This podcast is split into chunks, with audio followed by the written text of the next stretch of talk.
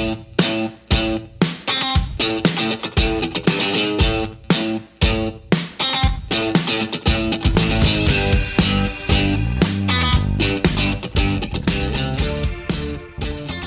everyone. Welcome to the Glorio Chat, the best anime podcast on the internet. I am back from vacation, which I obviously planned around uh, doing the podcast. Would never miss an episode, of course. And, well, did I miss any good anime while I was out? What is Well, it's time to get back to work. It's back to the anime minds for you, what Jill. is vacation? Uh, well, it's a thing where you don't work for a couple of days. Uh, it's a very That's foreign preposterous. concept. And then what? This economy- Then what? The Pinkertons come after you, and Yeah, something like that. And then after you come back from your vacation, you realize, oh god, I need a vacation from my vacation. I'm trying not to think too hard about like tomorrow. I'm recording on Sunday, and tomorrow I'm going back to work. I'm trying not to think too hard about that. But um, yeah. So anime. What what's I have no idea what's going on. I did watch. I did watch my bare minimum uh, Call of the Night and Lycoris Recoil, but Great. uh, you know, well, Look, we're all moving on from Japanese cartoons and have started playing British video games. So one one could say that what we want out of this season is something a bit meatier. yeah, we have to we we have to break out of the endless now. well, uh, I don't want to interrupt any. Uh, I'm assuming this is all referencing Xenob- Xenoblade Uh-huh. Chronicles 3, which has also come out at some point. Out now for Nintendo Switch. I, I will want, at some point, I do want to hear all of your worst British accents. But Oh my uh, goodness, let's let's none let's, will be intro- as bad as the ones in the game, and by bad I mean good. let, let, let's introduce everybody first. Uh, I'm Gel, and we are joined by Iro. I'm I'm not dead yet. Can, can you say that British though? Oh, I'm not dead yet. okay. We also have G. I'm gonna cheat by quoting the character that doesn't have a British accent and say, I'm the guy with the gal. Give me some of that sweet ether. I well that, that, God, her specific delivery of that one line is. Oh man, some of Uh, those lines. so you fucking- so there are some token Americans uh, in there. So Yeah. apparently, this is a Xenoblade 2 thing. Is that in Xenoblade 2, the way they distinguished between like some of the races in Xenoblade 2 is some would have British accents and others would have American accents. yes. Very foreign and exotic American accents. Yes, the, uh-huh. the foreign American accent. Yeah. Now, in this game, there are even people with Australian accents. Whoa. Yeah, no, we're really going all out this time. Uh, And as, as you've just heard, we are joined by Aqua on this episode. Uh, you hear that, Noah? Lanz wants something a bit meatier. Can't do that. I already referenced Well- that line. Look, Gotta man, come up with a new one. That's good. No, that's it's fine. It's fine. But uh, it, I mean, it sounds like that game is pretty good. Yeah, it's I'm enjoying it. Enjoying it's it. it's a it's a return to form for the venerated Xenoblade franchise. Because was two two was like the gotcha one, right? Yeah. Two was the anime is- one. where they fully embraced being an anime garbage JRPG. Yes. Uh, and three is where they embraced becoming the type of anime garbage JRPG that I like. Right. Yeah. I mean, uh, look at this. Uh, look at it from the, from this perspective. Like the best way to tell them apart is that in like the first hour of Xenoblade 2, there you're just an average schlub, and then there's a big girl with big boobs, and she falls out of the sky, and she becomes hopelessly devoted to you, and the entire game is about your everlasting bond with her and also her split personality who is a tsundere Or, yeah. and then xenoblade 3 the first hour is literally yo we are like child soldiers in a war or a lifespan you like Starship Yes, Troopers? and we're also go- we're also like in the bath together, boys and girls, and we don't make an issue out of it because we're like not brainwashed by stupid teenage anime poison, and there's like Instead, they're brainwashed to not Yeah. know what sex is. yes, Again, Aqua, do you like Starship Troopers? Uh, Uh, well, But no, it's Yeah. it's really. I mean, it's. I think the thing is like I mean I think that a lot of the praise for Xenoblade Three. I don't want to call it like hyperbolic or anything, but I think it is very outspoken. I think because I think in a lot of ways, Xenoblade Three kind of represents like a weird triumph in this specific type of JRPG. Yes. Like this is not necessarily going to be the JRPG that transcends borders and genre, mm-hmm. right? It's not it's not that. But what it is is an unbelievably competent execution of a very familiar style of this experience. right. right. It feels it feels very much like classic era of JRPGs. Like I would even dare to compare it to something like Final Fantasy VI. Like I mean, I would say down to the mechanics, for better or worse, Xenoblade 3 feels like a PS2 JRPG that just happens to be on a piece of hardware that is marginally more powerful than PS2. yes, It's a Yeah. PS2 game running on a PS3. Oh, that's generous to the Switch. Uh, yeah. Mm. yeah. look at Well, least it at least it runs perfectly smoothly. most, most, most of I the will time. say you could you can see the adaptive resolution at work anytime it rains. Yes. Like anytime you are unlucky enough to be in a cut a, a, a, a, a an, an in-game cutscene while it is raining. right. Oh yeah. and like suddenly it looks like you're playing this shit on the 32x or something. Or when you fast travel to a location and you're like, hey, it's suspiciously empty around here, and then it takes like a minute for the NPCs to spawn in. but no, like it's it, it speaks to the game that like in spite of any of those like quibbles we have, it's it's a fundamentally solid experience. Yeah. Sounds like good times. and it has the best kind of writing and localization in that it's not necessarily like well written, but it's just intensely quotable and memeable. I, I mean that is the thing. Like Xenoblade 3 feels like the first post social media Xenoblade in the ways that like for example Yakuza 0 hmm. yes. found success because of, you know, places like Twitter were able to amplify the most like memorable moments. Yeah. Right. Totally. Like, I've like got them so trying many- to say, yeah. like them trying to say water. Uh, Water. I, I've Wa- got so Look, many. man, are you someone who pronounces it screenshots. water? Are you someone who pronounces it water? Or are you someone who pronounces it water? yeah. That's the most important, like, not binary, but trinary, I guess. Sure. yeah.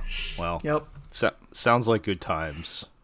Uh, I I have no Xenoblade experience, but that one is the first time I was like, I kind of want to try that game. But Hang out Yeah. with your Cockney elf party member. Would you call her an elf? Uh, she was kind of an elf equivalent. yeah, the High Entia are like guess- elf equivalents. All right, sure, sure, fair enough. Because to be fair, there are characters in that game with actual points. Right, of yes. Sure. So But I mean, the, the High Entia are obviously elves. You know, they are the elevated Yes, race. They they Elf ri- they rule. They live for a very long time. They, are Sure, cultured. Do like- magic. yeah. yeah. All right. Well, uh, let's I guess move on and talk about some actual anime. Let's press on And- and on and on. we have quite a few things, uh, different things to talk about this uh, episode, and maybe we'll start with. Uh, G, you saw the new Dragon Ball movie uh, yes, yesterday. I saw the very well named Dragon Ball Super colon superhero. Say that again. Dragon Ball Super superhero. Su- Oh, Super man. Saiyan God, Super Saiyan. Yeah. Well, uh, how, how was that? Uh, it was good. It was solid. yeah? Um, I actually came away from it. Uh, f- again, I will admit, I I think for me, and that you know, as an American Dragon Ball fan, who me, which means I primarily grew up with Dragon Ball Z, and Dragon Ball was a thing I became familiar with after the fact. I think I was always going to go into a movie like this with somewhat tempered expectations because I kind of knew just based on the trailers that this was not going to be, you know, the the type of Dragon Ball movie that I was looking for. You know, that would be Broly, the previous Right. Dragon Ball movie, uh, which was just you know 80 minutes of m- meaty men just punching each other. right. Right. you know but um i think super works within the the type of story it is trying to tell which is it is an inherently goofier adventure. Um it is you know it feels a little bit more dragon ball right? I mean the plot is even dragon ball adjacent right? It is about the revival of the red I mean, Dragon Ball as opposed to Dragon Ball Z.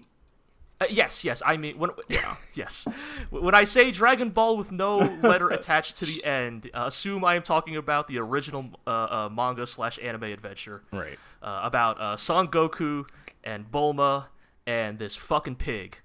But um, yeah, no, I I uh, I had a pretty good time with it. I think I think it acquits itself well. Like once you accept like what kind of story it is going to be. Right. Um, I think that uh, the CG is it's it's noticeable all the way through. Like there's never really a moment in that movie where you like almost get fooled into not noticing it. It's it's not quite there yet, you know. Yeah. We, we we are still we are still figuring out the technology, but I do think there's still some pretty big flashy moments. Uh, I think it is fun to have a movie that is not just purely focused on Goku and Vegeta, right? The movie is primarily focused on Piccolo and Gohan Okay. and sort of Sounds good know, to me. their struggle against the villain of the of the movie. The actual Yes. the uh, actual best dad in uh mm-hmm, mm-hmm. Yes, and the thing is like this movie actually does a fairly good job of poking fun at that and acknowledging that like in a lot of ways Piccolo is Gohan's real dad. they ask Piccolo to babysit Pan, not Goku. yes, exactly. Oh, I You know, definitely movie- I definitely trust Piccolo more to Yes, the movie than- literally does in fact open with Piccolo babysitting Pan. Right. And then later like getting also, this is a movie in which Piccolo owns a cell phone, which is That's That's hilarious to me. Yeah, I thought his ears were good enough to hear anything on the earth. It's low key extremely funny. Well, here's the thing: they sort of do a play Okay, on that. all where, right. Like Piccolo is like levitating and like meditating on a fucking like Yeah, mountain, uh-huh, as he does. and like a a hundred miles away is his cell phone, which is ringing. He just goes like, So- Ugh, He's just like when your phone is damn it." across the room. right. has to fly all the way back to pick up the cell phone. That's pretty good. Um, you know, it literally opens with like Videl like calling Piccolo and be like, "Oh shoot, I'm really sorry, something came up and I can't pick up Pan. Can you go do it for me?" And Piccolo's like, uh, "Where the fuck is Gohan?" Right. Like I thought she had a second parent. And like she's like, oh, but Gohan's just so busy being a salaryman Yeah, these days, a, or you know, a a, fucking scholar or whatever. Uh, right. Yeah, exactly. And have You your know, green like, the joke is, grandpa like, pick you up from school. you know, Videl is like, well, how about I get you a really nice snack to eat? And Piccolo's like, how many times do I need to tell you people Namekians don't they eat don't food? eat. Yeah, they survive Yeah. on sunlight or whatever. And so yeah, it's it's it's it's it's, that it's that kind of movie, right? Mm-hmm. It's it's having fun with the years and years of Dragon Ball. Sure. Like in a lot of ways, you know, you know, I- I would say thematically the movie is more about Piccolo, but when it comes to the action scenes themselves, Gohan is probably the one who shines more. Okay. But the thing I think they do well with Piccolo in that movie is like it is sort of a celebration of Piccolo's legacy as like this weirdo, Right. like once enemy, now ally, who has like a dozen random powers because Toriyama just kept giving Piccolo new powers because Right. he didn't know what else to do with the character. Exactly. Like there is literally a moment towards the climax of the movie where Krillin, who you know was there to witness the climactic battle between King Piccolo and Gohan in the World Tenkaichi, Goku. Yeah. where yeah. Krillin is like, "Piccolo, don't you remember you turn what big?" you did?" And Piccolo's like, "Huh? I Guess you're right. Oh yeah, I can't do that." He did do a bunch of weird ass shit back in the day. Um, Turn big. and the last thing stretchy I'll say- the last thing I say, which I will not spoil because I think this is actually the one moment in the movie that I think they really do cash in all their chips. Okay. There is a thing that happens at the very end of the movie. There is something that Gohan does at the very end of the movie hmm. that kind of had me a little misty-eyed as a DBZ fan Okay. Okay. because it is the some could say that what Gohan does at the end of this movie is the culmination of Dragon Ball recognizing who Gohan sees as his true father figure. Okay. Okay, don't And, do uh, not do not I've- confirm or deny what I'm about to say, but this is what immediately popped into my mind when you when you said that. What? is we we do a, a reversal of when Nappa fired the energy blast at Gohan and Piccolo jumps in the way. It said somebody's shooting an energy blast at Piccolo and Gohan jumps in the way. Do not do No not yeah, do not confirm That nor would be- deny. Okay. Yeah, no. Look, I- I- does someone I- at some yeah, I would- point say, "He may have been your father, but I'm your daddy"? Uh, not quite, Yeah. but but there is a lot of Piccolo is the dad who stepped up energy Right, in this movie. Right. Right. Well, th- this can't be the only time they've resurrected the Red Ribbon Army, right? no, it's not. No, the, multiple movies. have Okay, done I was this. gonna say I I, I feel like we've done Oh, that those many assholes times are all this over the place. No, the the only the only like weird thing I would say like that this does slightly different is like they reveal that Doctor Gero had a grandson Oh, okay. and Okay. that apparently. Is it, Eero, isn't is that this- an Android 21 thing? So this is the thing I gotta ask you, Ira, if you know Isn't about his this. Did you? son like 116? so, yeah. yeah. okay, because they show Doctor Gero's family tree, and his son is Android 16, interesting but that because that was right. plot stuff that they established in Fighters, is my understanding. That Android 16 was- also- is like an Astro Boy to Doctor Troy's son. Right, that was, it has to be an Yeah. Astro Boy thing, right? Because it's uh, Android 16 is fully robotic. He's not Yeah. actually an Uh-huh. android like, Like- 17 and 18. So okay, Yeah. Hey, Android So- 21's real popular. yeah, Make her no, canon, why not? Doc- apparently, Doctor Gero has a god tier dick game because Doctor Gero, who is this like horrible, wrinkly Yeah. Yes. Psycho. crone yeah. of a man, managed to lay pipe with like maybe the second or third hottest Dragon Ball character. Wait, who's number one? It's 18. Oh yeah, true. Understandable, that's oh, fair. Yeah. Okay, that's fair. I'm not gonna argue with that one. All right.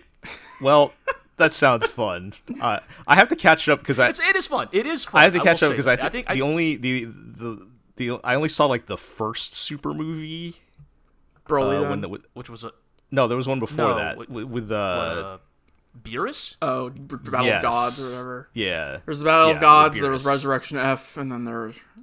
See, but th- not Yeah. Those were not super brand. Those were still Z branded. Uh, okay Oh, yeah. were they? were they Okay. Yeah. all right so then maybe I haven't seen the super ones then but uh yeah I'll have to catch up at some point I'm sure it'll appear on streaming or something at some point here it's Dragon Ball so Yeah, no, I, I yeah, I guess you know my, my my capstone on this would just be say that like you know, if you if you like Dragon Ball, like or if you can appreciate all of the facets of Dragon Ball, both the Z oriented fighting stuff, but also the Dragon Ball, you know, comical adventure stuff. I think superhero broadly justifies its runtime. Yeah. Sounds good. All right. Well, let's uh move along to uh, a couple other things we have on here. Now that we're on the topic of shows made for seven years olds, Yes, I get in a way exactly. in a way perhaps we could have included that. Uh, so while we, while we have uh, I mean, multiple of these properties are all owned by Toei. yeah, Yeah. They do superhero time block. Uh, made, yeah. So while, while while we have uh, one of our uh, one of our Toku experts here uh, on the panel with Aqua joining us, it's not too bad of a number. Uh, time for some super sort of kids show uh, time. Hooray! oh, because this first one is not for kids. Yeah, so we we we kind of, we, we mentioned last time we were going to talk about Futo PI, which came out a couple weeks ago. Yes. sort of a mid-season drop, and uh, All Futo the cool PI, of course, is a anime, but it is a continuation yeah, of yeah, a Kamen Rider sequel- series. Yeah, it's a sequel Yes. to uh, Kamen Rider Double, which was the Kamen Rider series that aired in uh, 2011. Um, Is it 2011? yeah. I think so, yes. I thought it was 2010, earlier. 2011, something like that. Um, and it is based on a manga continuation that was started a couple years ago by the original author of Kamen Rider Double, uh, who is Riku Sanjo, whom uh, was originally a mangaka. He started out as uh, the mangaka of, amongst others, uh, Dragon Quest: The Adventure of Dai. Uh, they then brought him in to do Kamen Rider Double, and now he's sort of like going back to manga to uh, to pen a continuation, which is now mm-hmm. getting an, an anime adaptation. I don't, I don't, believe he drew any of those manga, but no, he did them. not. He uh, yeah. he's a writer. Yes, yeah, yeah. And so Futo PI is basically it just picks up where um, Kamen Rider Double left off. So Kamen Rider Double's whole idea was that it was sort of like a send up of noir detective kind of uh, stories, but at the level of uh, for kids, of course. So our main hero is this uh, this uh, Shotaro Hidari, who is a private detective who fancies himself a hard-boiled cool guy you know he wears the waistcoat he wears the fedora but he's actually just kind of like a blowhard idiot and he uh, works together with his partner who is a boy slash guy named philip uh, named after philip marlowe uh, and Philip is basically human Google. So he is uh, he has the special ability to tap into the consciousness of the earth and can basically know all of history as long as he has certain leads to follow. So the entire story is usually about a monster is attacking and they need to find out what the true identity of the monster is. Because in Grand Kamen Rider tradition, the monsters are always humans uh, transforming into monsters. Uh, in this case, with special kind of like drugs called Gaia memories, which are being spread uh, mm. throughout the city by uh, by dangerous dealers. So they always need to identify, you know, oh which which type of monster are we dealing with here? Who is behind it, and how can we stop them? You know, that's what most of the main mysteries are about. And and this show actually sort of perfectly mirrors that idea. There's always, you know, a monster attacking. They need to hunt down some clues so that Philip gets enough leads to go on so he can like sort of dive into his mind palace and uh, and uh, figure out the, the, the true identity of the monster and how to stop it. And in that way, it's actually it does a pretty good job. Like it, it, it perfectly mirrors the sort of structure of the original show. It sort of mirrors the, the character dynamics, even though it's all sort of kind of a bit flatter, it's a bit duller. And that has to do with the medium, right? Because the original show was a tokusatsu show for children, which was means it has a lot of like slapstick. It had a lot of overacting. It had these actors giving them all they're, they're all to like do their most exaggerated, goofy faces and clownish poses that they could come up with. And in anime, it's all just a bit more serious, it, a bit more yeah, like they have some of the edges filed off. You know, it's all a bit nicer and neater. But as a result, it's not as charming as it is in in live action. Uh, but now, th- there's boobs. Yes. Yeah, but now we got we got tits. Right. So it makes. So they try to it, make right? up for that by making this uh, uh, aimed at a more mature audience, and in that way, in some way, that makes sense because the original show aired, more, aired like ten years ten years ago. But on the other way, it's like more mature in like the most annoying, least thought out way possible, as in there's a character with big boobies and they, they they bounce every time she walks and oh she's a she's a femme fatale because she she takes a bath in the public fountain and she's such a she's such a seductress so and she has mis- yeah mysterious powers and and it's just kind of like babies first ooh mature okay, so then I, I I gotta ask then right is like there is an obvious comparison here. What is why is it why is it not working in Futo PI? But these exact sorts of descriptions are what gives Garo its appeal. um Garo was always, I think, meant to be like this sort of dumb, edgy thing. Yes. From the beginning, whereas like Kamen Rider is still sort of for seven year olds. Yes. And, so, and the thing is, in Garo, everyone is a character who is cool and edgy. Whereas in Kamen Rider, they're all dorks, and then there's also hot booby femme fatale lady.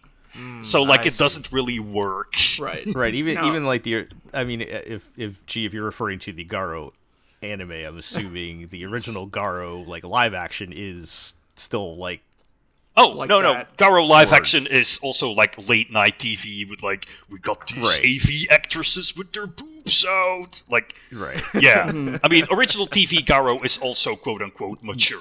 Like not for Right. children. Yeah, so I will right. point out that like when this manga first started, the seven year olds who were watching Kamen Rider Double would have been thirteen Oh, or fourteen. oh, 14. they're they're now Yes. adults. and therefore right. Yes. so not adult even adults but 13 or 14 and therefore the perfect target audience for The prime age for for oh yes. she's she's got the boobs yes. uh but it Yeah. is egregious in Yes. this show holy shit it's it's comical So like the weird thing with like the femme fatale character Tokime is is she's like a character they're setting up to be despised by the fan base because of several reasons. Like first of all, she is clearly a like blatant attempt to make the show horny. Uh, Which is something that not many people will appreciate, I guess, and otherwise, also like she's also clearly being set up as like the new assistant for the main character, even though that entire original show like was based on the dynamic between Shotaro and Philip, with all of the you know vibes that uh, we usually Uh-huh, associate with anime about intense relationships between two hot men. So right it's clear they don't really know what to do with Tokime because she's supposed to be the femme fatale, but otherwise she's also supposed to be sort of like, oh, she doesn't know anything about the world and she's trying so hard to help Shotaro being a detective. So she has to be like all kinds of characters in one. Mm-hmm. And when Yeah. push comes to shove, they still prefer having Shotaro and Philip around because these are, of course, the original characters that people love, and they're also the, the, the characters who have to solve every case because they are Kamen Rider. So it is it's a bit of a weird situation, but that doesn't make So- the show frustrating. I think it's still pretty interesting or and, and entertaining to watch. Like, So is it is it even worth watching if you have no none of the common That's tough context? to say. That's tough to say.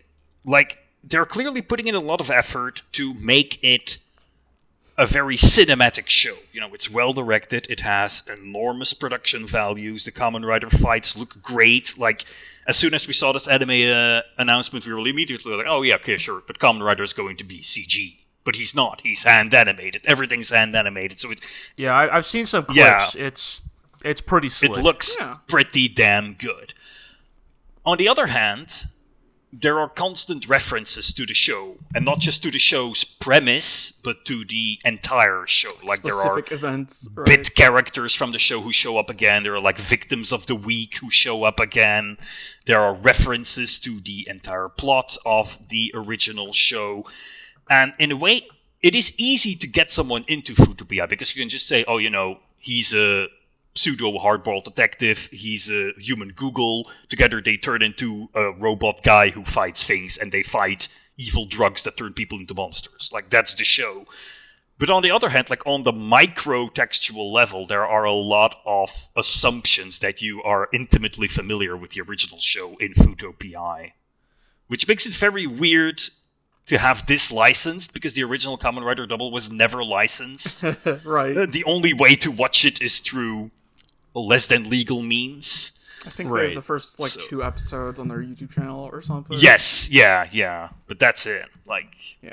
Hmm. I'll say as as somebody who does not watch Kamen Rider Double, but has watched other Kamen Riders, and who watches the show with two people who have watched Kamen Rider Yes. Double, I've been I've been enjoying it so far. yeah. Okay. But I think I think my favorite thing about the show is actually like how the backgrounds are still totally just all of the same stock locations in Tokyo where they filmed this shit, just anime-ified. they just drew them. Yeah. Right. I go like, oh, it's that one overpass. It's that, one that's- plaza. that is pretty good. It's That That definitely shows up in every place. single Kamen Rider Yeah. show, yeah. Just every five Wow. weeks, we're having another fight here, uh, and I think that's funny. that is pretty good. But that's not like All right. Well, you know that that's not an indicator of quality storytelling Yeah. or anything. You know? I mean, but at some point, Toku is such a monolithic thing that at that point, that kind of stuff becomes like perfectly valid as like an appeal for a show, I guess. Yeah. right. Okay. Speaking of, yeah. Well, speaking of Kamen Rider, I figured now might be a good time to Yeah. s- sneak this in as well. Oh Uh, boy, oh boy. So, so this is uh, Kamen Rider, Kamen Rider Revice. Yes, at the the- end. the current actual, you know, Kamen Rider yeah, I believe the final show. episode aired today. Yes. So Okay. this is basically our, t- our like time to do the wrap up on this show. Um, What- This was a bad one, right? This was a bad I didn't one, like yes. Yeah. So Okay. where are we at this point? We're sort of in like a denouement after the finale. yes. Um, this show's pacing is all over the place, right? Because Right. uh, like for the last twenty episodes, every like two or three episodes, we've been a point of like, oh, this is it, right? This is the end, and then it just keeps going. Um, but like a couple of episodes ago, they finally defeated the big bad, uh, Lord Giff, Lord of the Demons, who is an incredibly boring guy who looks like a huge vagina with teeth. Um, they Sure, sure. they kicked him, and then the show, uh, as predicted, just kept going. And so in the meantime, all sorts of stuff has happened. Like the the, the like science guy uh, had a very random villainous turn right. where he like became a Kamen Rider himself and kicked everyone's ass and then it was like oh no science guy you're just doing this because you're sad about your dad whom you hate and had never met before the start of this show died in a pointless sacrifice and he says, "Wow, you're right. I'll be Yes. it again." and then he stops being bad and in the next episode they're buddies again Right. And now the final arc they're doing, which does seem to be the final final arc because this week's episode is the last Only episode. one episode left. man. Yeah, is about how the main character has been losing his memories.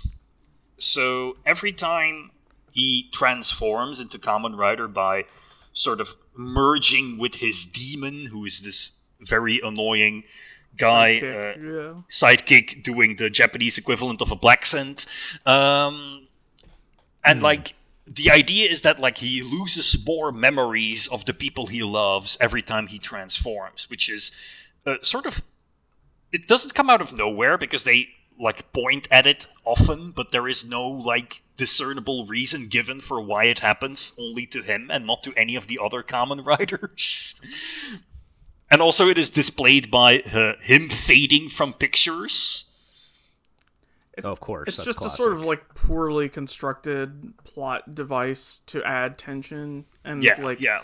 and it's like they knew they needed more tension, so they brought this in. Except Yeah. it never was used to add tension Right. until it was just last, sort of there. Until It- these like last two episodes, there's like, oh, we probably need to do something about this.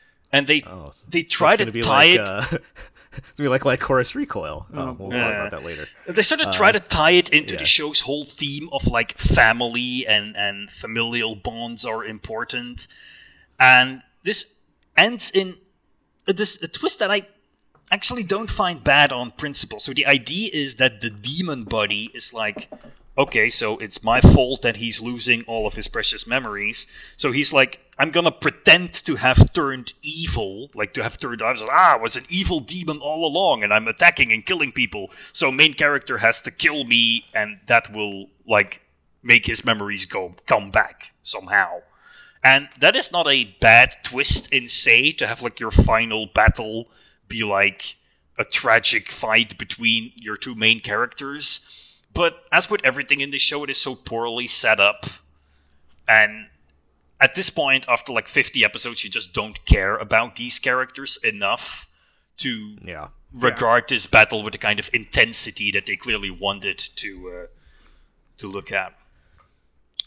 Yeah. So, Kamen Rider Revice, always a show that didn't really know what it wanted. It just they just kept writing it as they went along, Yeah, it Uh, didn't sound like they had a didn't, didn't sound like they had a master plan on that. no, one. and as a result, you have like a lot of stuff happening, but also nothing happening always at the same time. It's just, it is very Yeah. clear that at this point, the Kamen Rider sh- franchise has become, you know, it used to be monster of the week. You know, you had your Kamen Rider every week. There was a monster. He fought the monster.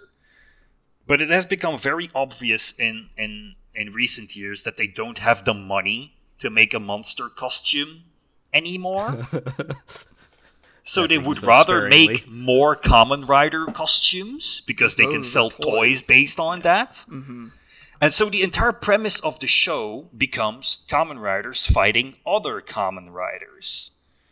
And then they have to awkwardly contrive and contort the plot in such directions to justify different Kamen Riders fighting each other, Right. even though they are somewhat all supposed to be good guys. hmm And, this is not an inherently bad thing when like No. the show is constructed around. it. Right. Such like- as the, the upcoming Kamen Rider show, Kamen Rider Geats, has a premise that is spe- specifically made so that it allows for Kamen Riders fighting each other. It's like a battle royale kind of situation. But in Revice, it just doesn't work. And it just results in the same people fighting each other over and over again to the point where you have episodes where two characters just listen, literally like arrange to meet up in a backlot somewhere so they can fight and then the fight goes undecided for some reason or another and so in the next episode they have to meet up again Right. It's like to keep like increasingly thin reasons for everyone to Yeah. be in conflict and to the point where after the main conflict is resolved, we have another fucking six episodes of increasingly thin reasons for there to be more conflict. yes. So it is clear that they had no master plan. They just wrote stuff. Like there was a character who died but then he was popular so they brought him back but then they didn't know what to do with him anymore because they killed him off because they didn't need him anymore. So like that kind of stuff. All of that like all of those telltale signs of a show that is just being written on the fly are on full display here That uh, doesn't sound encouraging because No. I mean, No, uh, it's not. It's like don't watch how are Kamen they Rider. gonna Don't watch Kamen Rider Revice. you know like how are they gonna change that? Like I mean, if that if it, if if they're truly being governed by external factors and not Right. trying to write a good story, then like right it sounds like that could just continue. But I would say that every once in a while a writer comes around who makes the new status quo work. Like they always have to make certain changes because of the declining popularity of the show and lower and lower budgets. And then you have this kind of limbo period until eventually someone comes around and realizes the hand he's been dealt and manages to make something out of that. So in a way, it always fixes itself, but it is about due time for it to fix itself because Kamen Rider has been abysmal for the last two years. yeah, Uh, I do right. have to give one quick shout out to one of the spin-offs we watched. Um, uh, another thing with Kamen Rider is the worse a Kamen Rider show is, the more spin-offs they'll give in. So Revice has like a bunch of stupid spin-offs, but one of them is like one where they have all of the like girl characters from the like previous ten Kamen Rider shows teaming up. and that's actually quite fun because it's directed by Koichi Sakamoto, who is like the good action choreographer they have okay, who's also a huge pervert. So whenever is anything happens with like the girl characters, he's usually the director they bring in, so he can make them all wear shorts or leather pants and make them do high kicks and stuff like that. Mm-hmm, But the thing with Sakamoto is like he's a very good action choreographer, so he he he's so good that he actually like at some point seems to realize that like he would rather shoot straight action rather than toku. So usually when Sakamoto is in charge, most of the fights will be just the human actors doing like your your Jackie Chan choreographies rather than the The costumes and the yeah. CGI and the explosions. So, right, right, yeah, okay. But yeah, it's fun to see of some the, old uh, characters again in that spin-off. Like, That just made me think of the mom one they did a couple years yes, ago. right? yes, But all right. Well, um Not I done yet. we'll we'll see how the Not battle, done uh, yet. oh What else? Okay. What else airs in superhero time block, guys? What else? else is- it is Precure. Um, what, Precure. what is the? I didn't catch the full title. The full title show of this uh, season of. Precure is uh, Delicious Party Precure. Uh, Delicious Okay. Party Precure. And so Zig and I have gotten really into Precure lately uh, because we were like, hey, we like Super Sentai and we like, you know, classic magical girl stuff. And you barely get that anymore because all the magical girl anime nowadays is either like the like mecha adjacent stuff like Symphogear or like dark and edgy reconstruction deconstructions. Uh, or, and then you have or Precure. bringing back old shows like Right. uh, Tokyo Mew Mew this season. Yes, yes. So Precure is basically just Super Sentai as an anime. Like it has the same sort of like dynamic where all of the characters share half a brain cell. Um, and this season is Delicious Party Precure, and it is basically set in a world like what if Yu-Gi-Oh but food. So Uh, like with cards or just food? no, food. Like food Okay. is the most important thing in the universe, right? It is the Okay. only thing people talk about. Food is the only sort of is like the thing the entire economy of this city runs on. Yakitate Japan. Yes. And so the bad guys are like evil phantom thieves kind of thing. And their whole thing is like, we're gonna steal the taste of all the good food. So Oh, in every episode, they will try to like catch a a, a, a recipe, which is like a fairy that res- represents a certain kind of food. we're we're into some real kid show. Yes, uh, and if they catch that recipe, then that particular kind of food will lose all of its flavor. And this is, of course, Yeah. an unspeakable evil that needs to be stopped. Uh, and that's where the precures come in. And it's basically a like I don't know if we ever talked about the last Precure show on the uh, on the podcast, but this one is basically the same idea. You know, you have your characters who are lovable goofs. They get up in some sort, they end up in some sort of slice of life situation, like, oh no, we have been invent, in, in, like invented, uh, invited to a fancy restaurant, and we need to learn etiquette, uh, and things like that and then a villain shows up. He steals the food of the flavor of the food, and then the precures beat him up. Um, so the most recent sort of story arc we've had is the one that introduced the extra precure, because like in Power Rangers, where there's always a Mhm, 6th ranger, you have an extra precure. In this case, Bring a in the- fourth precure, and she is green like. green Sorry? Precure. Bring in the green precure. Right, right, right. Yeah. And we've had that arc. Um, so that's always fun because it introduces a new member to the crew that sort of like spices up the the the, the dynamic a little bit, right? Uh, but another fun thing about uh, this uh, year's season is that there is actually a sort of like tuxedo mask kind of guy, as in like a magical boy, but not really, like legally distinct from a precure, but male. He shows up and does nothing and leaves. Yes, who just shows up and like shoots one beam at the monster and then is like, "My job here is done, but you didn't do anything." yes. Exactly. um, and the guy is literally going through an arc where he's like, "Am I just getting in the way?"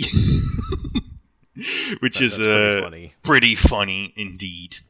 yeah. But yes, it's uh, it's a fun, like cute, inoffensive little show. As usual with these kinds of shows, like mascots are the best characters because they're like stupid tiny anime animals that think they are hot shit but are really just useless. right. Um, it's like any possible cliche you can imagine is there, but it is executed in a, a, a fun and, and lovely way. So Do you I would still get definitely- like the the like random, ridiculously well animated? Uh, yes, absolutely. scene? Yes. Yeah, yeah, yeah, yeah. Yeah, the fight scenes can still be. I mean, because the thing with Precure is like. Normally, you would associate magical girls with like, you know, we shoot beams or glitter at, at monsters, but Precure has always been we just kick and punch the monsters. Right. We actually fist fight the monsters. Yes. Yeah. So that usually leads to some uh, to some pretty uh, fun uh, situations. There's still a lot of stock footage, of course. Like their finisher is like they have a blender that turns into a gun. Okay. All right, yeah, I mean, I, I I would expect to have canned footage of the finisher. Right, right. Yes. The monsters are always like two kitchen utensils randomly combined into one horrible monstrosity. You know, it's that kind of like charming have to fight a killer spork. Something uh, like that, yes. Like, and it, Alright. it will literally be like a spork with an evil face and arms and legs. Like, Sure. it's just that Alright. kind of show where if you want, you know, like a comfy blanket of like, I know exactly what this is going to be, Right. and you like this dynamic of like, we're fighting evil, but we are also all dumbasses, then this is definitely the kind of show that uh, you would be interested in, I guess. right. Okay. Yep. Well, um, Gonna have to keep listening to my lovely voice here. yeah, I, I guess I. Oh, we'll ha- we have one more thing we wanted to have you talk about Aqua because somehow you are still watching Still new uh, shows coming out, baby. yeah. uh, Lo- Love Live, Love Live Superstar, this being the second season of Superstar, but the second I season would- of the fourth season? Yes. yes, the second second season, season season four two or something. Yeah, like- or like season three and a half, because the thing with Love Live is kind of weird. Like, I think this is technically the third mainline love series. right. You had you had like the battle royale one. In Yeah, the the middle Nijigasaki right? School Idol Club something is like a Right. Saya spin-off side story kind of thing. But uh, Truly the engine that never Yes. dies. So, uh, why am I still watching this? Good question. Um, no, the answer is I've starting to see Love Live as a sort of interesting exa- um, an interesting case study in writing theory. okay. Because Oh no, he's at that stage of being a fan. I mean, if you've if you've read my Love Live coverage, you know I've always been in this stage. yes, yes. Um, but the thing is, Love Live is the, sh- the same show over and over and over again. You know, it is. Uh, they constantly reuse the same episodic plots. They constantly reuse the same character archetypes. They constantly reuse the same jokes. And as a result, this show is sort of like Frankenstein together out of things we've seen before in other Love Live shows. Like, for example, the main characters are basically all reincarnations of characters you've seen in previous Love Live Hey, shows. on. Not literally. Okay, but okay, like- okay, okay. Wait, not does that literally. mean they died? But just like, oh, you know, how much We funnier would that be, Magnus. yeah. Yeah. Yeah, like, like how much funny would it be like, oh, sorry, the the ca- the entire cast of Love Live Superstar, I don't know, s- like Season one. the prior Right, just season, becomes all- Ikki Tousen, but Love Live. Like, right, just died in a horrible like freak Freak stage accident. accident Yeah. or something. the yeah. lights fell. Um, There- Yeah, the pyrotechnics went off too early, and they were all immolated immediately. their spirits were transferred to another to Oh another God. generation of uh, yeah. Right. No, unfortunately, it's not that. It's just more like, oh, you know, you have your sp- very specific stereotypes like the girl who has a lot of talent, the one who really loves idols and wants to be an idol, the hyper competent one who's just sort of going along because she's good friends with the other ones, the like gremlin who is a sucker for fame. Like, all of these archetypes just come back in every single season. But the thing is, with every subsequent season, they pull these things off slightly better. Okay. And as a result, I just sort of want to see where they keep going and when it will eventually become an actually good show. Are, are so- you sure? Are you sure this isn't like Stockholm syndrome? Like, uh, Probably. I mean, the thing with Love Live is always that it, it has the sort of same thing that like Lycoris Recoil has going on. That it is a bad show that is very well made. Like right. it, it, it looks good. The character, like the the moment to moment character interactions are pretty good. The jokes land. Like this is this is Jukki Hanada. He knows what he does. The thing is just that what he does or what he is made to do in here is not necessarily something that appeals to me. But the thing is, there's always stuff to like in these episodes, which is what keeps me coming back. And it's especially interesting just because I very critically evaluated the second season, Love Live Sunshine, for the blog it's interesting to see this now and basically see them do that same plot, but oh, it's better, or oh, they added a bit more nuance here, or oh, they they toned Right. down some of the excessive drama here, and that makes it an interesting watch for me personally, at least. You're seeing progress. Yeah, yeah, yeah. So, for So- example, like Does that so does that mean Love Live is now the best it's ever been? Is that what you're uh, saying? yes, okay. yes, for what it's worth. Uh, for what it's worth. Interesting. So uh, an example is like one of the recent episodes I watched is a, a classic Love Live episode where there is a girl who wants to join the idol group, but she's not confident, and she has a good friend who decides to join the idol group in her stead in order to convince the the first girl, the shy girl, to you know join up as well, even though Right, the right, friend right. doesn't really want to become an idol. You know that's a plot they've done in every single show, I think, and they've done it here again. But yet again, they have filed off some of the drama, some of the like annoying. Oh, being an idol is the best thing in the universe. They've added some more jokes, and as a result, I've come across with something that is a lot more likable than back when they did that plot in Love Live Sunshine, for example. Right. Um, then there is one thing I do have to point out. Um, I've just watched episode five of uh, this new season. So the thing is, the original, the first season of Love Live Superstar. One of the big reasons why I thought it was better than all of the other Love Live I've seen before is that it had only five main characters. You know, usually it's nine. You know, it's the gacha game thing. You know, there's a girl for everyone. Um, But in this one, it was only five, which as a result led, of course, to more character development, more fleshing out for all of these characters.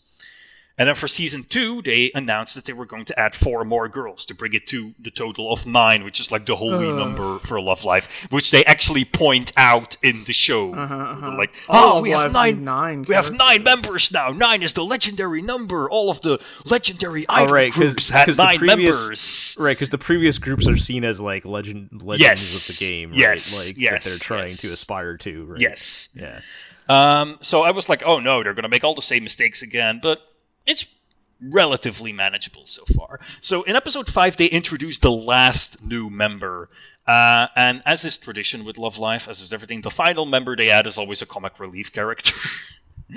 So, uh, and her whole thing is she hustles.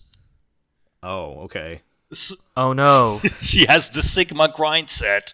She uh Oh so she's basically you know obsessed with money. She works a bunch of like part-time gigs. She invests in the stock market, and she's How also much uh how much crypto has she bought? Uh, uh, no crypto references yet. Okay. But there is like one like goofy bit in like an early episode where she's like in the background freaking out because the decay is in the red. Right. So yes, uh, and it's especially funny that they constantly dunk on th- dunk on this girl for having the like grind set when this is also the show that did an entire episode about oh no actually waking up at four in the morning to go run 10 kilometers before school is good actually. Like so double standard in anime you know where have we seen it before? But the cool thing about this character is and this is one of the the, the, the, the, the, positive evolutions is Love Live has finally learned to give characters an edge, make characters unsympathetic. Right. For example, they introduce a rival in this new season who is just straight up bitch. Like all of the other rivals in Love Live before have been Pokemon rivals. Have been, you know, like, oh, you know, I'll be rooting for you. Yeah, we'll be rooting for you too. Let's all do our best and and and mm-hmm, drive each other to the top. And this girl is just like, wow, you guys are what I'm going up against. Whoa, I'm gonna win this with my hands tied behind my back if you guys were the competition. I, I mean, what are, what are the odds they're going to reverse that at some point? I mean, though? of course mean, they yeah, are. They she'll definitely join the group by the After end. No, she's not defeat joining the Demon group, King but- Piccolo. you know, it, it took a while, but he became Look, good. look, incremental progress. Incremental progress. Uh, at least for now, right? Yeah. So the thing with this new girl, the hustle girl, is that she is basically trying to scam the group. she like goes up to them and be like, hey, you know, you guys need a, like a PR representative, you know, someone who can like give you internet cloud. You know what? Oh, I'll, I'll film yeah. you and I'll edit all your videos and I'll Hmm. upload it to YouTube. And they're like, yeah, but we we can't afford that. That and she'll be like, no, no, no, I'll work for you for exposure. You know, as long as I get all the royalty income from the videos, you don't have to pay me anything. Uh huh. Uh huh. Right. So right, right, right. the entire episode is just basically about her trying to scam them and being a greedy piece of shit. And she doesn't really get better by the end. so Sure. it's fun to see Love Live introducing the like comical, unsympathetic, like scumbag character. Right. Okay. She's also an Well- influencer, so that makes her Im- immediately hateable. That's true. Yeah, that's that's hard. Can't It's hard that. to reverse that. Yeah. But uh, But yeah, once again, weird that Love Live would dunk on influencers, seeing that idols Yeah. are kind of basically the same thing, but whatever. post up those post up your YouTube videos with reaction faces in the thumbnails, which for some reason is one very specific thing that drives me crazy. I mean, that is Um, literally like they, they show her YouTube feed, and all of her like video thumbnails are like wacky face. I fucking hate Yeah. YouTube. Yes. Actually. That's that's like I, for some reason that one particular thing drives me wild. Um, Uh, you see it everywhere. Yep, and All that, right. wrap, that wraps up one hour of me talking about bad shows I'm watching. about uh, about just kid, yeah. What I- but uh, Oh wait, there was a very good gag in the last episode that I do need to talk to you about. Um, Okay. so the the joke is, you see, like two of the girls are talking to each other outside of an apartment, Mm-hmm, and all of a sudden, a like basket drops down on a rope, and you see them both like raising their hands and they're holding cards, and they put two cards into the the basket, and it goes up again, Uh-huh. and then they continue their conversation. Yes. And then, like a minute later, one of the other girls comes out on the balcony of the building and is like, "Oh, sorry, my room is too small to have all of you in there, but you guys are okay playing cards with us, right?" So they're the whole thing is that they're playing cards, but two of them can't be there, so they have to like so lower they're- down a basket so they can put their cards in that. And then the end of the joke is that the other girls who are in the room discover a Nintendo Switch there and they just start playing Fortune Street and ignore the other two. Hmm. Of course, they play is- Fortune Street. They gotta hustle. Yeah, they gotta hustle. Yeah. We gotta go into the in-game stock market so Slime from Dragon Quest can get his dividends. all right. Anyway, Well, thank you, Aqua, for catching us up on all those children's shows. gee, I- I'm sure I I'm don't- happy. I don't know you if I would not put. edit this podcast at all. I, I'm, I'm sure.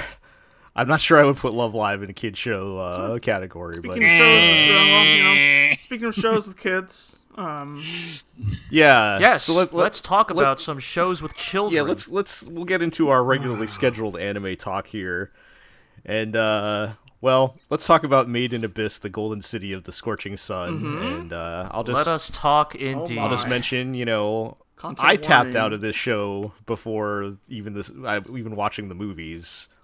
Apparently, fair. Artemis tapped out after this, one of these recent episodes. also understandable. For understandable reasons, if you know her situation.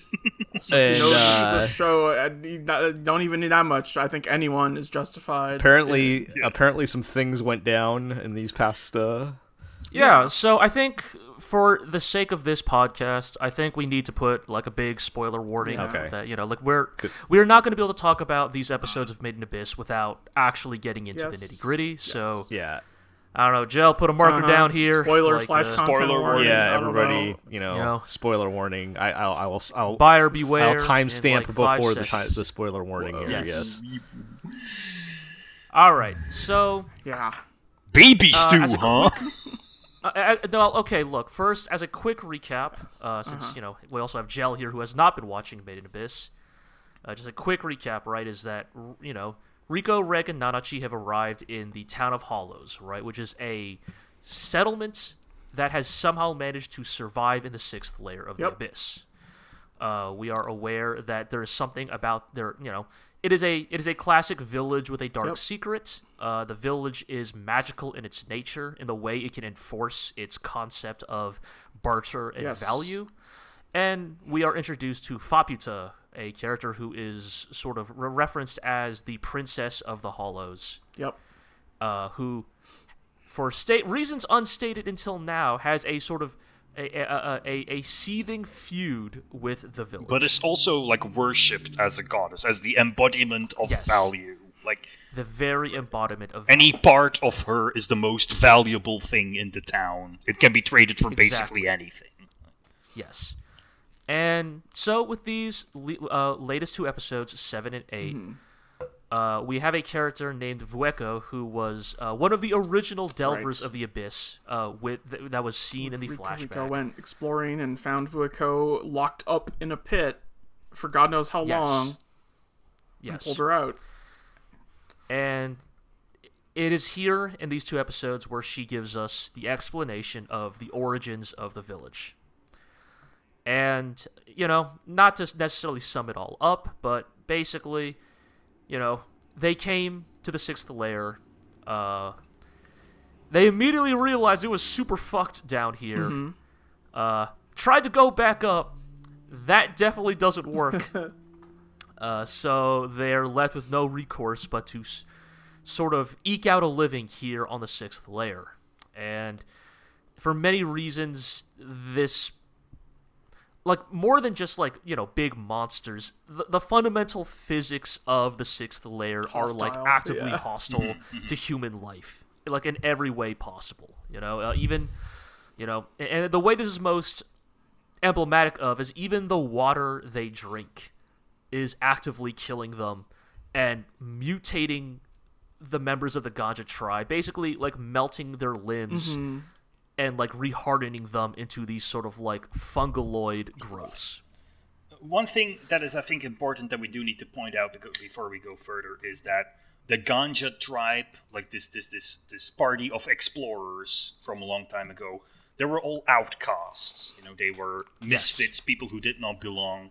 Uh, for example, was cast out and sent on this suicide mission basically because she is barren. You know, she can't get children. And and, and along the way, they uh, pick up a little girl who's like a member of a tribe that lives in one of the lower, uh, uh, one of the higher layers of the abyss, uh, named Irumyuui, who has been cast out for the same reason, and also because she she can't have children. So she tags along, Yes. and she sort of joins them in uh, in trying to make a life for themselves on the sixth layer. and and it is important to understand within the context of the story, right? Is that while f- for Vueko, like being being barren is one aspect of who she is, but it is not necessarily the like She's been through a Primary- lot of Yeah. other stuff. identifier of who she is. However, in contrast, Irumyuui Right. right. Is like a Uh, small child. Right. not only is she a small child, but she clearly glorifies motherhood, and thus her inability to be a mother Right. uh, impacts her greatly mentally I'm- and I'm- emotionally. What I meant to get, I was like, because she is young, like, and this is the reason why she was cast out. Like, it is her, her like defining, you know, like thing that she thinks about constantly. In, in her conception, this is her Right, original sin. exactly, yeah. Like, anyways, this all sort of culminates in the members of the tribe disc- d- d- discovering a relic. You know, as we know, many uh, abyss dwellers descend into the abyss to find relics, which are mysterious artifacts with often supernatural Mm-hmm. uh, effects and capabilities. and in this layer, they find basically one- grow on trees. Yes, yes, and and we find one that is known as the Cradle of Wishes, uh, which is a sort of orange glass egg that is capable of granting wishes to the one who holds it. However, we are informed by the reg-like automatons on this layer that uh, this artifact tends to not uh, work well with adults because adults are known as uh, motley and complicated uh, individuals, right? Uh, adults have motley wishes. They are they're often stained by their years of existence and experience and their knowledge, and thus we are informed that the cradle works best with children who have simple, primal desires. And so, uh, as this disease ravishes the, the Ganja tribe, right? Their numbers are dropping. This disease is killing them. You know, in a sort of last ditch effort for survival, they give the egg to Irumyuui in hopes that she, as a child, will wish for Everything to be okay. literally something, anything to save them. Um, so Irumyuui takes the egg, and she is cured of the disease, uh, or seemingly she is no longer susceptible to its effects. But also, her body begins to mutate. Um, the best way I would describe it is she starts to sprout like a fungus or a tree. Mm-hmm. Um, and it is here that we find out the contents of Irumyuui's wish. And if you, if our description of her character wasn't enough foreshadowing, her wish is essentially to be a mother, to be capable of bearing children. And uh, we are introduced to the first of Irumyuui's stillborn children. Uh, a sort of rabbit right. like she got creature. attached to the like weird hermit crab bunny things on that layer, and so Yes. her children look like that. These fuzzy little except creatures. they are sort of they are sort of stillborn like incomplete beings right the implication is that they are you know they are they are they are organic creatures but they do not have fully formed mouths meat shaped like creatures. eyes yes yes still alive still moving but not for long um Okay. Yeah. That's it is around here where um and and Uh, to be to be clear this emotionally destroys Irumyuui that mm-hmm. it, this is very much a dark twist to her wish Yeah. right the the wish granting egg gave her the ability to give birth but the wish granting egg did not include the ability for those things she births to survive I'm assuming this uh, is all depicted in very graphic detail. Uh, yeah, It's very wet. Yes. Yeah. It's not. It's not particularly pleasant. slimy. And so this again, this this anguish, it it, it, it destroys her. It it, it it it. You know, this is one of those things where you know the anime, it, what it lacks in the manga's details, can make up in sound effects because blah. um, Irumyuui's voice Yeah. actress is very good at sounding like a nine-year-old child going through the most gruesome anguish imaginable. Mm-hmm. Uh, It sounds exactly what that like what that sounds like. Um. Anyways, the episode seven ends with Vueko finally succumbing to the disease, uh, losing consciousness, and uh, later awakening, uh, her symptoms cured, and uh, sort of woken up and escorted by Wazukyan. Wazukyan The leader of the expedition is the leader o- of the expedition. He is sort of think half Nigel Thornberry, half um cult leader. Oh my goodness! I guess. Sure. what if Nigel Um, Thornberry was a cult leader? Sure. Yes, like a man who is filled with a youthful Exuberance. like lust for life and exuberance like it, it just comes out of him right he loves the novel he he, he is he is instilled with a great wa- sense of wanderlust Right. uh, to him exploring the abyss is the most natural thing to do in the world It's Right. exciting. Wazukyan also has maybe the most insidious messiah complex of any character in Made in Abyss. Right. Keep that in mind. Ah, So, episode 7 sort of ends with Wazukyan cheerfully informing Vueko that good news! We've cured the disease and also secured a consistent source of food oh, for the village. I can see where this is going, and I don't yeah. like it. And yes, this is sort of where it is revealed in episode 8 that how the village survived how the village was formed in the sixth layer of the abyss is on the back of the wholesale slaughter and consumption of Irumyuui's children. Um, Yep. at this point in episode 8, she has morphed into this very upsetting. Blob Um, thing. Like The best way I would describe her at this point is you know those hills in Mario that have eyes on them? Uh, You know, yeah. like the like the really dome-shaped hills yeah. uh with the eyes. Uh think about like that but made of like human flesh and just sort of like gaping and gasping and making what sort of sounds like human vocalizations constantly as it constantly births increasingly larger like things, right? Dead things. yes Creatures. um the Irumyuui that Vueko once knew and loved is well has become something very different by episode 8 and it is clear at this point if it was not clear before that her wish has been truly corrupted and twisted to something uh, uh, abominable it, it is an affront to nature itself right Right. and yet, this is how the village survives. There was no other cure to the disease but consuming Irumyuui's children. There was no way for this tribe to survive without her. And yet, the lengths to which this village goes to achieve that is. I mean, as as we were alluding to, for many people, it is profane. It is far too much for many people. Uh, Vueko herself, Yep. um, and it is here that we are then we then find out that uh, Wazukyan, while Vueko was unconscious,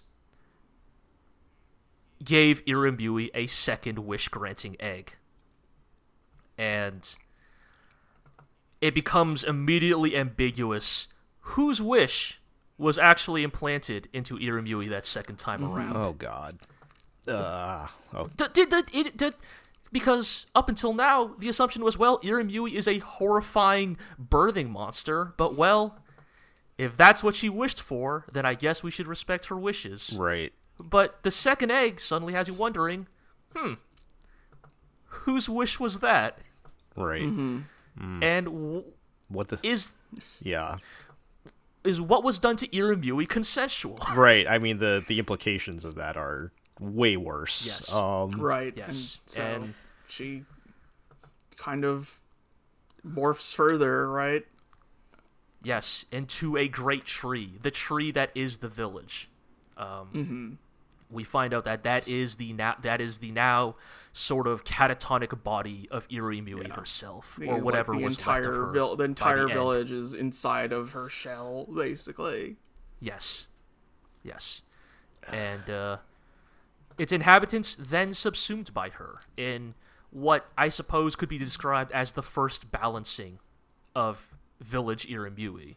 We find out that the reason why everybody looks like a weirdo hollow in the village is that, again, the, the the villagers venerate Irumyuui. She is th- their savior, and so they offer their corporeal bodies to her, and that is how everybody becomes the like messed up transformed, hollows that they are by the time uh, Riko sees them. Right. in in the current in the current anime uh, story of the anime. Right. This all happened in the past, right? This Yeah. was. Yes. Yes. Right.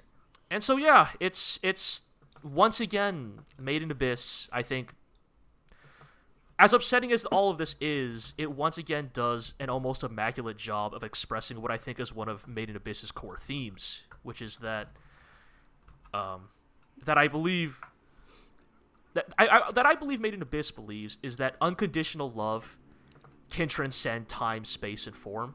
That love in the world of Made in Abyss, as we saw with in the ways that Mitty saved Right. In the ways that um, like Riko was even born and exists. was her mother's love for or her. in a yes. darker way, in the way that which Bondrewd was t- able to turn Prushka into a get out of the abyss free card, basically. Yes, yes. Is that love is maybe the one thing that can transcend the abyss. But time and time again, Made in Abyss shows that bad people also understand this. Right. Like most of the villains in Made in Abyss, even if they present themselves as sociopaths, actually have a distressingly good understanding of this dynamic Right. And take take and advantage continuously of it. Yeah. use it and exploit it Right. for their own means. And it has happened once again here in the sixth layer, in maybe its most upsetting version yet. Uh, this is the thing Iro and I have been wringing our hands about for Yeah. all season is the reveal Yeah. of the truth of the village. And it can't be overstated just how Ups- how upsetting, truly yeah. upsetting yeah like is. like it's it's disturbing listening to like the kind of cold hard fact explanation of it i can only imagine when you add the actual like audio visual experience of watching it it's a lot worse but yeah, Yeah. that's And uh, i guess it's i guess it's always a question of like is it worth it right. So here's the thing. This, in, in a lot of ways, I mean, this is it- it is almost using a flashback as a cudgel, Right. right but the episode sort of then concludes with the idea that Faputa is now on a warpath. Uh, yes, I, you know? We should actually reveal Yes. one last thing. Is that Tree Irumyuui births one last child. And this one child is imbued with all of Irumyuui's latent resentment for the village. The constant grief of losing her children, her children being consumed by these craven cowards who have the gall to worship her on a pedestal. All of these feelings are imbued into one final child, and that child is revealed to be mm-hmm. Faputa, the Hollow Princess. Who has been trying and to find a way to destroy the village for God knows how long. Yes, and it is sort of hinted at the end of these episodes that now that she has reconnected with Reg and his like super incinerator cannon, that she now has the means to destroy the village once and for all. And using a flashback to explain a character's motivations is a very like Well worn classic, device. well-worn thing device in in manga or in fiction in general. right And I don't know if I can say it's worth it, but you come out of that flashback like immediately saying that like whatever Faputa is about to do to this village is completely Right. justified. right Because you get like like three or down. three three or so episodes ago, like you had Vueko being like, "Oh yeah, I posed the I threw him in that pit because I posed the creation of the village." But well, maybe it's not so bad now. I guess that all these people showed up who aren't involved, uh, and then you get the whole flashback, and I don't know. At least I could not help but think like, "Oh, this village is built on sin and should be destroyed." Uh, Right. regardless Right. of its current state. Uh, yeah It's it's I mean it's just the thing that Made in Abyss has always been so good at is intertwining some truly upsetting imagery with some of the most evocative and interesting world building yeah that I think anime can bring. Yeah, it it it's definitely feels like a complex discussion on whether or not that's the, the my question of is it worth it. I, I feel like it's not a yes or no answer, right? Like, mm-hmm. like there are. I- I think it, it truly is like it will depend on you, you know, like on your own tolerances and acceptance of Right. the type of story that Made in Abyss is. Yeah. And I would never blame anybody Right. for like at any point, you know, even as far back as Riko and the whole, and the arms stuff in season Yeah. one. I would never blame anybody at any point in the story just saying, yeah, that that was like your warning sign. Tap out now. Yeah, uh, like, yeah, yeah, I'm good. this is this is where we're headed, right? But uh, yeah. Yeah, no, I so so that, if that that was the that was the big one you guys were waiting for, but yeah. uh, yeah, I guess just in some ways, the whole idea of oh, this child turned into a birthing machine and we ate the babies to survive is so it's pretty it's pretty messed up. indescribably perverse. It almost becomes meaningless. Like your your I mean, your, yes, your brain just goes certainly- numb to it at Yeah. some point because it's so right. Like it's, you know, uh, oh, as a think- I defense you're saying in mechanism, your brain yeah, uh, kind of right, shuts is off. that yeah. like is that like you say the words baby soup and it's almost comical. Yeah. Like it's a it's an aristocrat's Yes. joke, right? Right. Like yeah, it's you know, friggin' Wazukyan giving a speech about how the meat is mo- most effective at When curing the disease when it's Yeah. fresh. Oh, God. As he's chopping up this baby, it's like, no, no, you're you're not wrong, Aqua. I think I I do agree. I just I guess for me, I think that. I think they leverage the emotional stakes enough to still make it hit. I didn't Like- necessarily say that as a judgment on its quality. I more like said it as a. This did not traumatize me. as a- Right. It, it- Uh, Fair enough. yeah. I, I and, and and that is going to depend on the per per person, right? Like Yeah. you know me, I I I don't like it is just like I- I, I- am the I kind don't- of person who like watches something like this, and my main emotional response is, "Oh, well, that's a very clever way to disturb the viewer while simultaneously tying into the themes of the show." Yes, Nothing wrong hmm." with that. That is Yeah. like No, my I think reaction that's to fine, this. I think. And that's mostly my reaction to most things, so I'm used to it. But it is different than, like, for example, the first time Made in Abyss did this with the arm Mm-hmm. was more genuinely disturbing than this was. This sure, was there- something there's that was definitely an argument. academically interesting to me, and that only makes me yes. more excited to watch whatever happens next. I I may, maybe the arm thing too is a little more attached to reality, where this is so Right. fantastical, right? Yeah. But Right. yeah, No, I, I think I think that that is a totally fair assessment. Yeah. And honestly, like in some regards, you know, I think Tsukushi probably expects some of his audience to react that way because I mean, Riko is the one being told this story, Uh-huh. And she kind of just brushes. I it mean, off. Just like, Riko wow, cool is- story.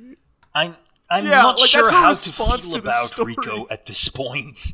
Because she is just so completely impervious to any of the horrible shit that happens to her that it sort of becomes think- comical in its own way. Like, I mean, there, there, I feel like there's a bit of an implication, right? That like, I mean, this was exemplified with Wazukyan in the, For the in kind flashback. of Is that who wants to yeah, people who desire to explore the abyss Yeah. are inherently br- like crazy broken people Mm-hmm. right like you know of all like like of all the of all the characters in the show most like Wazukyan it's probably Riko Yeah. Mm-hmm. right would would Riko have made the same choice I'm not sure but she has the same Yeah. mindset right.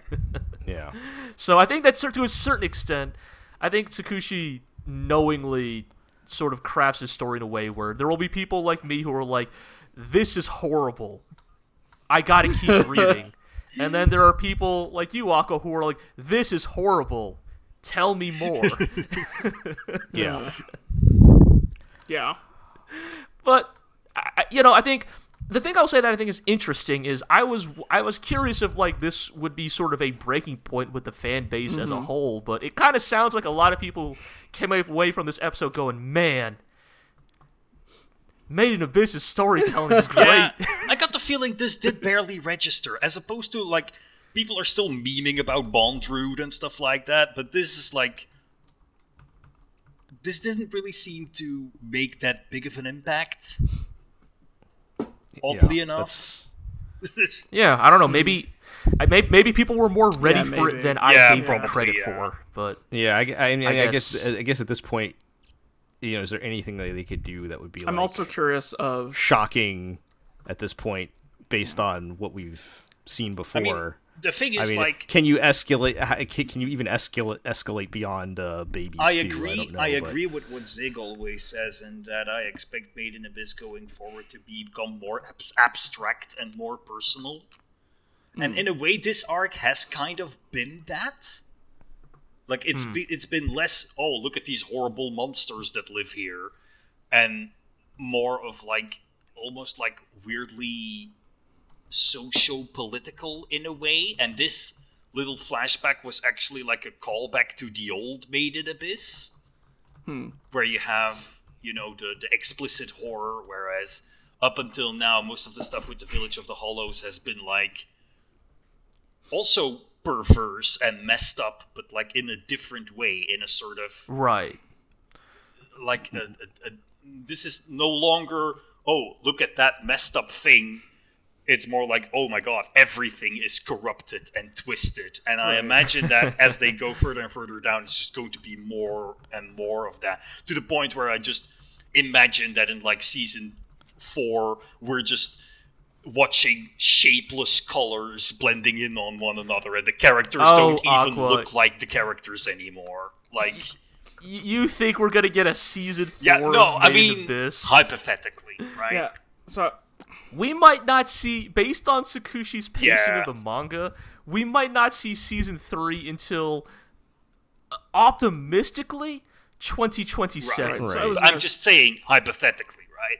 Like, yes, yes, I know, I know. I'm I was just gonna bring up like on a lot of like the Netflix shows, for example, we've, we've brought up the idea that watching things all at once or more quickly sort of e- ah yes. Thank you for bringing this up. the idea of like like evens out its peaks and valleys almost like and Yes, sort of can it sort of a little, homogenizes a little the watching bit. And experience. so I wonder, like, gee, you and I were reading the manga, and that flash, that whole flashback probably took place over something like four to nine months. yes, Right. Yes, we we literally saw like mutated birthing machine Irumyuui, and then just had to sort of sit with that imagery for like three months. Right. Yeah. And so So yeah. I'm. I wonder if, like, yeah, people watching the anime are like, "Oh man, uh, yeah, that was a lot." Uh, But it doesn't linger, Right. Yeah. right? Because it's like, they, they only have think- to think think about it definitely for one week, right? yes, I, I I definitely think that like the pacing of the story does have a very large impact on that. I Right. think that I mean, hell, even Made in Abyss itself, I am glad it is still a weekly anime, Yeah. right? Because I do think in a lot of ways, seven and eight does ne- there there does need to be a week between those episodes so that you can sort of like yes. sit and have the revelation linger in you. You know, like it has it let it like sort of gestate in because your brain also before. it's also timed perfectly, right? It ends Yeah. right before Wazukyan basically admits, "Yes, I made the babies." Into Right, and I mean that's how the chapter like- manga chapters are Yeah, also divided. yeah. Which, like, when you have yes, so much more time between. I wonder if that affects. I do wonder. I, th- I I think that does have an effect, and I guess this is why. And and again, I don't think there's necessarily an objective like, well, this is Right, the best right, way to of tell a story not. or pace it out. But I do think that like, I think this is definitely one of those good reminders in general that yes, the the pacing of a story can have a tremendous impact on how it is received by its by its uh just how a story is presented to its audience, right? yes. Right. So I think that's a very good point. All right. Yeah. Uh, we need we need to move Who on. likes some horny vampire girls? Yeah, let's have a let's have a pa- let's have a palate cleanser here and uh, talk about Call of the Night. Uh, Speaking of calling it, I called it. I t- I'm telling you, man. Yeah. Anytime you got vampires in a work, it's a rule. More vampires are gonna show up. Yeah. So they they do uh you know now that we've hit the halfway point they decided to throw some gasoline on the fire here, and uh, we are introduced to the council of hot lady vampires that are governing vampire activity in the city. Oh, I love Um, Castlevania season three. Yeah, they've been they've been watching. Uh, so so the main the main kid I, I've never actually I don't think I've ever actually mentioned their names, but now I need to be specific. So Coconuts. main kid his his name is Ko, and the the main vampire girl is Nazuna, right? And they've been observing their what whatever they're doing because uh, you know Nazuna needs to follow the the guidelines of you know the vampire rules, right? And once they decide, it does not appear she's making any effort to actually turn him into a vampire. Uh, they're like, well, he knows too much. We have to kill him. So they attempt to kill the main kid, which just leads to some vampire fighting. And uh, they they they take him away and ask him some questions, and he has to uh, explain to the council of hot vampire ladies that uh, he is in fact trying to turn into a vampire and they clear up the misunderstanding. But the uh, the interesting things to come out of this, uh, for, for one, uh, you know, they kind of flip the script with Nazuna, who up to this point has been sort of like the cool older lady, like like she's the mature drinking beer and making dirty jokes, uh, you know, she's And the it- one with all the co- she's the she's the confident one in charge of all the situations and and, it turns out that in Vampire Society she ain't shit. Like yes Yeah. and in vampire society s- Classic. she is very similar uh-huh. she's kind of similar to ko in that she has been shirking her vampire responsibilities to do whatever the hell she wants and they're like no your job is to turn more people into vampires and you have to do that Man, is this is this the ultimate red pill? No matter how high up in the hierarchy you go, no matter who you Oh, become, man. human, vampire, you're all just a wage Damn. slave in the end. well um they, Down they with do let they do let them off when they determine it's close enough in that uh, this kid is determined to be turned into a vampire and while Nazuna is not actively helping him do so he's she's not she's like whatever kid I'll just keep drinking your blood so they're like all right fine that's good enough but the the other rule that they have to the completely arbitrary rule that they have to throw in here to escalate things is that he must be Uh-huh. he must be turned within one year or they or they will kill him Right, if he is not turned within that time period because he's like oh I don't know, man. he's like i've got years to figure this out and they're like you have one year and starting from when she started drinking your blood so who knows how long they've already been hanging out yeah, and, uh, I mean that just feels like weirdly arbitrary stakes to introduce Yes. into your rom, not even rom com, your whatever this show is. it, it- it's it's a rom com at the end of the day, but Sure. uh, yeah, they uh, so you know they throw that in there to ratchet up the tension a bit, and so Ko's like, well, I guess I better figure this out, and uh, I mean, what Ko should do is is cite the Bakuno argument that it's not a good idea to turn me into a vampire when I'm only biologically 15, because then Uh-huh. How am I going to get cigarettes and Right. booze Oh, for the rest true. of eternity? yeah, they should wait until he's uh, you know old enough to Yes. get cigarettes and booze. But yes, Uh-huh. Yeah. Um, uh, yeah so uh you know it i I, I'm kind of rolling through this like I'm being dismissive, but I think it actually works pretty good. Um, Sure. I mean, it sounds like it's shaking up the formula, which I mean, you were kind of speaking to of, of like the show is kind of settling into a very specific Yeah. like and I- I think it was I think it was a you know as even though it's a bit arbitrary, I think it was kind of a, a, a needed shakeup that's pretty effective. I mean, it helps to set uh, a clear boundary when your show risks getting too complacent, right? Yeah, When you like And, uh, start getting the feeling of like this is going nowhere, and then all of a sudden, okay, you have a year or else you die. Like, Yeah, so he he's um so he immediately tries to speed things up. It, this, it was actually like this was actually a pretty good sequence that I think is a, a good indicator of like the the show's level of um I they, they, I, they know they definitely know what they're doing with the relationship stuff. Like it's very intentional, but the the um he decides, all right, well, I guess let's go on a date. Let's get this going, right? And so he gets some pointers from one of the other vampires on you know what to what to do with a with a girl on a date, which is like the most stereotypical. Let's go to the movies, and then we'll go get coffee and talk So- about the movie, and then so we'll go. does he need to fall in love with her, or does she need Yes. to fall in love with him? the rule is he has to fall in love with her and then if he is in lo- at, at any point when he is in love with her and she drinks his blood he will theoretically turn into a vampire Okay. that's how it's supposed to work so so far that has not happened and while he is certainly has a certain fascination with her i guess he does not technically love her yet. So um the so he's like let's go on a date and she's like he's like do you know me? Like i hate all of this stuff. Like i don't want to do any of this. I but she's like all right. PS1. yes i want to play i want to play street fighter alpha on my ps1 uh so but she's like all right fine i'll play along and you know she kind of begrudgingly goes wrong it goes along and it's just going absolutely terrible and she just like finally bails. And he's like i don't understand any of this. How does this even work?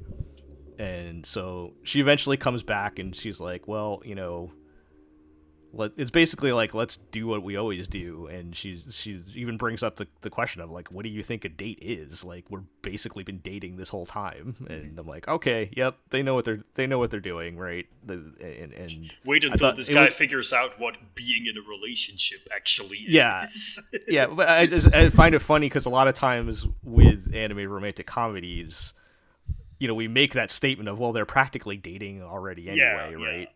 Right? Uh, you know, see the entire cast of uh, Nozaki Kun, right? Like, I mean, it is kind of weird to to have at the premise like he needs to fall in love with her because it's like, yeah. is that quantifiable? Like, Well, that I think that's also one of the things they're going for is like how do you even like right. quantify what that means, right? Um, but yeah, so we had that, and then the other notable thing is they introduce another guy fr- from school that I think what they're going to do, where they're going with this, is I think he's going to be the foil character that actually does fall in love with a vampire and get turned into a vampire. like immediately, like, Yeah, like none of that none of that has happened yet, but I feel like that's probably where they're going because they like imply that there's some girl that has caught his attention, but she can only hang out at night. I'm like, okay, well, that's a vampire, right? and and because he is a bit more, um, I don't want to, I I'm not going to say normal, Mhm. but he's not as conventional. wishy-washy and navel-gazy as the main character, maybe. Well, the main the main guy I wouldn't describe him as that either. He just he he's doesn't understand what love is. He's Right, actually right, right. I think I talked about last time. He's actually not wishy washy at all. Like Okay, he- okay. he's he's very like um like like as soon as as soon as he yeah as soon as he makes up his mind he's like I'm taking action immediately. And Right, that's but why he's he just And like- that's why he gets quit into bad school or right. Yeah, that, that's how he ended up, you know, quitting school and hanging out with a vampire lady all night. Mm-hmm. But um is that a bad decision? I don't I know. don't know. but uh yeah so he, he he- he's he's a more conventionally uh horny enemy well-adjusted me- member of society he's not even he's no like he's actually not like the goofy friend Oh, he's like everybody he's actually like everybody like he's actually like popular and everybody likes him and Right, he's like, everything in okay, school. yeah, sure. Okay, he's that So- kind of guy. Yeah, okay. yeah and and i and i but but yeah i think i so i think he's gonna be like the the the template for him to look at as like the foil character here of oh this is how you know it could go and you know we'll see what Yeah. if i'm actually right on that but yeah overall i like i i actually like these two episodes i think they appropriately turned up the tension and I do think the the relationship between the main two characters, which is the most important part of the show, um, has been pretty good. And I I think I'm still I'm still holding off and saying this is a good show and you should watch it because of a lot of the other external factors I've talked about, um, you know, in other episodes. But I think the core of it, I'll say the core of it is good, which is the important part. I, I, the I, I've come around where I'm actually I, I, am actually enjoying it. Like I, I'd want to Yeah. be clear, like I am actually enjoying watching the show.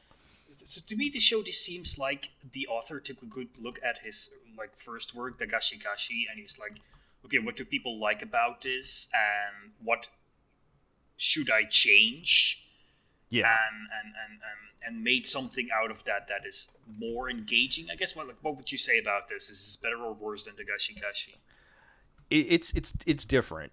Um, Dagashi Kashi. So I think the big the key difference, like I would draw the I would draw the parallel with the in, in Dagashi Kashi with with the main kid and the the weird candy girl. Yes, They do have kind of a similar relationship where she's sort of the magical girlfriend, right? But Manic beyond that, I wouldn't. Like, yeah, Beyond that, I, I don't think it's really that similar because, um, in Call of the Night they actually have a relationship, mm-hmm. whereas in Dagashi Kashi, like, you know, they had a they didn't really have a meaningful right. relationship in She that just did wacky things, and he was there. Like, right and and he was fascinated by this this pretty girl that was doing these weird things and was obsessed with candy whereas whereas in call of the night they actually do have a relationship where they you know talk to each other and discuss their feelings and things so i, I think that's the big Yeah. Difference and so I, I could i could see that as uh as an evolution of that story but even like the mood and everything they're, that you can see similarities but they are, i would still say they're they're pretty different Right. Um, but like the core of like magical girlfriend, manic pixie dream girl sort of thing. That was sort of like that Right. seems similar.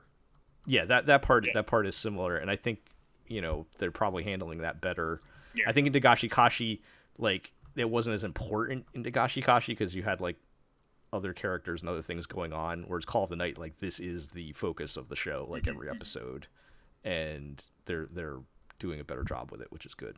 So, all right. Uh-huh. Speaking of Manic Pixie Dream Girls, let's talk about the hot mess that is Lycoris Recoil. Mm-hmm. Sure. Which uh, continues to do whatever the hell it wants, I guess. yeah, yeah, Yeah, Um, I you know yeah. We had was it was it episode eight? Was like, I must admit, comedy gold for most of the episode. Yeah, episode eight was. yeah I, I, fun. I it's it's one of those things of like you could say a lot of things about this show, but you can't deny that it's it's well made Yeah, and with uh, it turns out that if you throw enough money at a thing, Right. Yeah, it'll be pretty charming and funny. First half of episode eight is Takina, the, the one with the stick up her ass, is like, well, the cafe is getting into the red. We gotta cut our budgets, shoot less bullets, do better Right. cafe stuff, and Right, you know, make like we gotta we gotta save, save our our yens. And Yes, we got we got we got to make a new dish. You know, we got to blow it up on social Mm-hmm. Yeah. media. we got to we got to we also have to invest in the stock market. just wacky 10, 12 minute montage, rapid fire montage of like all of their dumb schemes to and just save like, slash make money and immaculately produced comedy bits. yeah uh, yes. some great It's, anime uh, faces and reactions, and Mm-hmm. just like very funny, very good. No, totally. It very much is. And it's you know, I think I think in a lot of ways, right? This is another one of those episodes where at least to me I go, "Oh, like if this had been like episode 4 or something Right. and like set the tone for Lycoris Recoil, I don't know if we would still be like so like befuddled by what kind of show this show wants to be. Right. And then arguably episode 9 comes along. It's like, no, we're still also going to do that stuff too. And it's like, okay, so you really just can't decide Yeah, we're gonna have what kind of show this we're gonna is. have half an episode of comedy and like half an episode of like conspiracy thriller, and uh, you know, yeah you're we're not gonna make any effort to really blend the two together. Nope. and now let's also throw in a nice heaping dash of confronting your mortality. ah, yes. Well, yeah. Episode eight ends with um, Chisa- Chisato getting captured right by the uh, Not even. Or- like she just or they've been setting Kind this of. they've been setting this trap up for like weeks and she and hasn't worked Like- hasn't happened because she hasn't tripped it yet right because she keeps putting off her fucking like medical appointment. right and uh, she finally goes in and um, we find out that uh, we found out a lot of things but first of all her her artificial heart gets essentially disabled right yes. and going into episode 9 we get a little more of her backstory that uh, not only does she have an artificial heart but uh, apparently you know, it's a she, super well, she magic, has one super special artificial heart that nobody can nobody else can Right. make only the and it has to be special recharged. institute It has to be recharged regularly, which they cannot do anymore after the events of episode eight. And uh, you know, she has the heart in the first place because she has anime heart disease, and uh-huh Yep. You know, even if she, you know, you know, the, the, even if she had the heart, it would it, it would only last. Uh-huh. but the, certain, the weird Alan Institute just has to cultivate her super duper special skill of shooting people, and so they gave her Right. this mega artificial heart, apparently, To that no one else can make. longer, because our institute many- has to cultivate as many supernatural gifts as we can, even if those Yes. supernatural gifts are shooting people. and we figure let's let her kill as many people as possible until uh, her heart runs out. And Right. I guess But then of course the the wrinkle in the plan, of course, is that they gave her the heart, and what this does instead is inspire Chisato to become the Mega Genki humanist gunslinger right. that she became. You know, with a with a strict no killing rule. and and I, I guess is the uh, So uh, were they basically? Is it basically like because she wasn't killing? They're like, well, pull the plug. Like, is that? That's the vibe I got. That got. kind of feels like what it is. The vibe I don't. I don't think got they ever explicitly say that, but that's what I feel like the implication was. Yeah, well, for me, I'm of two minds. It is either just simply that, or what it really is, is that Mr. Yoshi has decided to finally use the Right. heart as He'll he'll say if you don't like if you start killing people like we want, we'll give you a, Ah. a working one. Right. Um. Yes, exactly. Like uh, that's sort of what it feels like. It's basically holding her future hostage, right? Is like because the, the whole idea, right, is that in Mr. Yoshi's like perception, Chisato in some ways is a failure of her true potential, right? Like she could become the ultimate John Wick style assassin if she just merely embraced, you know, taking people's lives Right. and that by disabling her heart and dangling that future in front of her that perhaps he can finally get her in line Yeah. Yeah. That that's probably the bigger brained play there. Mm-hmm. Well, although the wrinkle in that is now going to be that at the end of episode nine, Majima kidnaps Mr. Yoshi. What if her right? heart so, had a battery that constantly ran out, and the only way to fill the battery was the adrenaline rush of taking a life? so the more Yes, why don't we just go full crank with the more this? fill up the battery, but also the more she kills, the less of a rush it gives her, the less the so bar to fills kill up. even more. Yeah, she has to kill Yeah. more. Well, I don't, I don't think we've quite gotten to that point yet, but it might as well be that ridiculous, right? Um, right what what's ridiculous? i guess we should What's ridiculous to me Sorry. is like my theory was that that was not her only robot part, and like that that's why she could dodge Right, bullets and stuff. I'm like, no, eyes, right we no, she could just We dodge. were- She could just dodge bullets. That has nothing to do with. i mean yeah, let it be said this is the second character uh, in an anime this year in which we looked at them and said is she a cyborg right. like I think we are, you know, look. I think we still all have our fingers crossed that come next year when Birdie Wing comes God, back, hope so. that like, you know, Eve gets into an accident and like her skin gets ripped off and there's robot yeah, parts Yeah. underneath. I, I still it or think there's like a like a 55 percent chance that Uh. happens, but yes.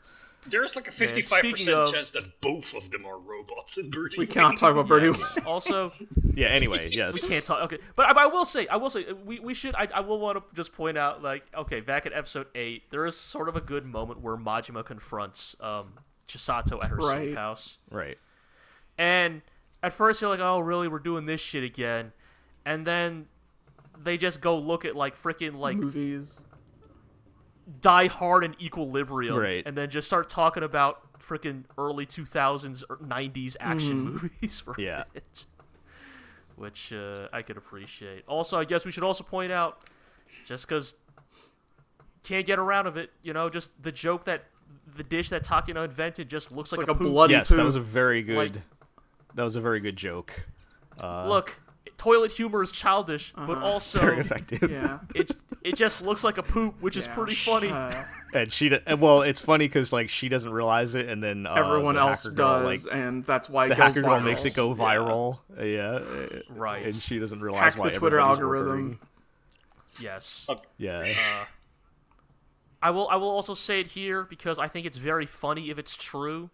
There is a there is enough cred- credible evidence that Chisato and Takina's color schemes of their uniforms might be directly inspired by the Bandai Namco game Ace Combat Zero. Oh, Hell yeah. did you see the? Did you see the thing where when they were showing the social media posts, the names were supposed to be from like Ace Combat Four or something? Oh man. yes, yes. So there's Alright. that too. Okay. Yes, I think The yeah, Belkans like are at the- it. the fake That's Twitter the fucking Belkans are behind the Alan Institute. Those fucking assholes. Yes, and so which look, I've had my criticisms of Lycoris Recoil, but if the people working on this anime are Ace Combat fans, That all goes out the window. I I kind of have to be a lot more forgiving of them now because if you told me Lycoris Recoil took place in the Oh, Strange makes perfect Reel, sense, actually. I might believe oh, this you. all makes sense now, right? Yeah. Uh, Jesus. well, what Kingdom of Erusea What- has declared war on the Osean Federation.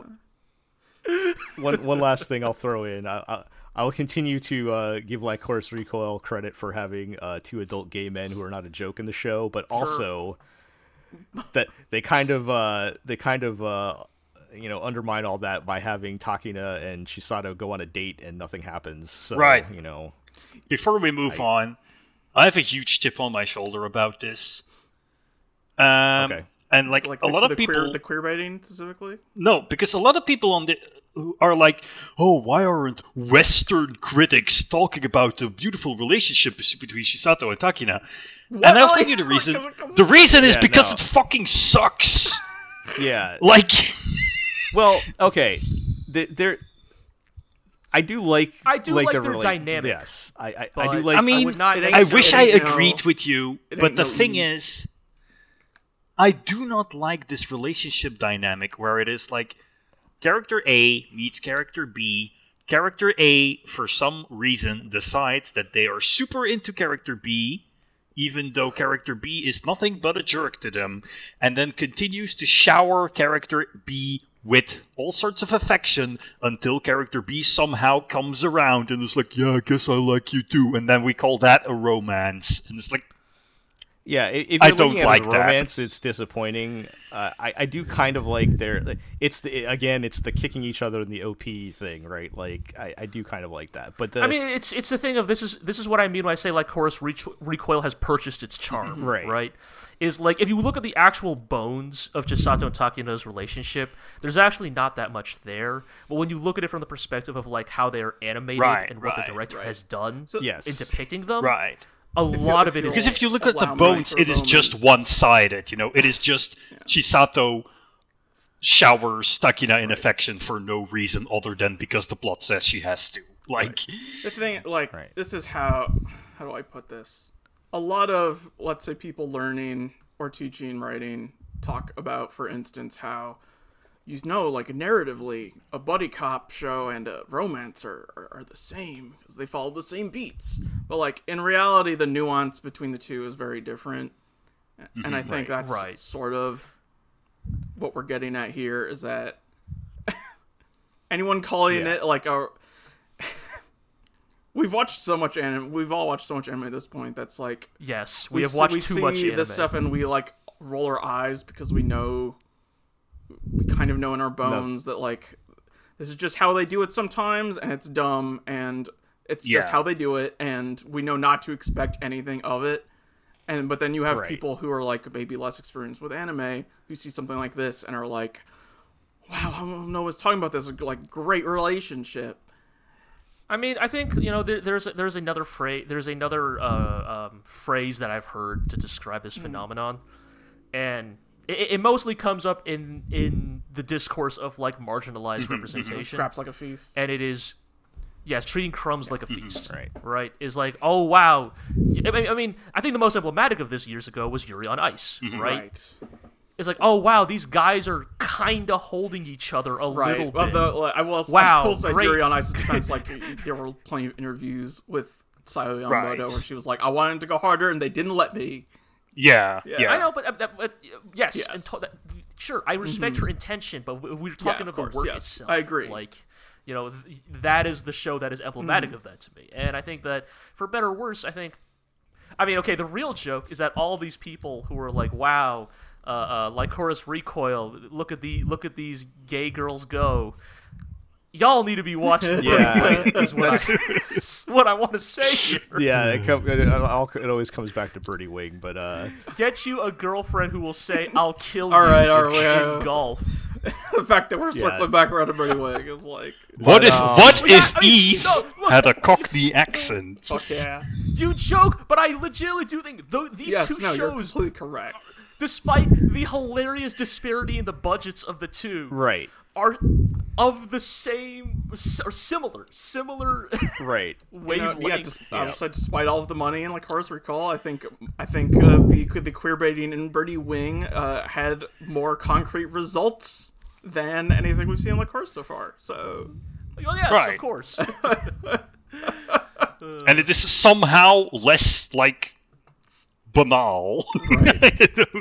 but, but yeah, I guess you know, I guess if we wanted to like wrap it up here on Lycoris Recoil, I think, I think, I think the story of the show will continue to be that for better or worse, it's, it, it is eminently enjoyable in specific areas, but I, I feel like once again it's sort of it's it's gun shyness about um, committing committing to a tone.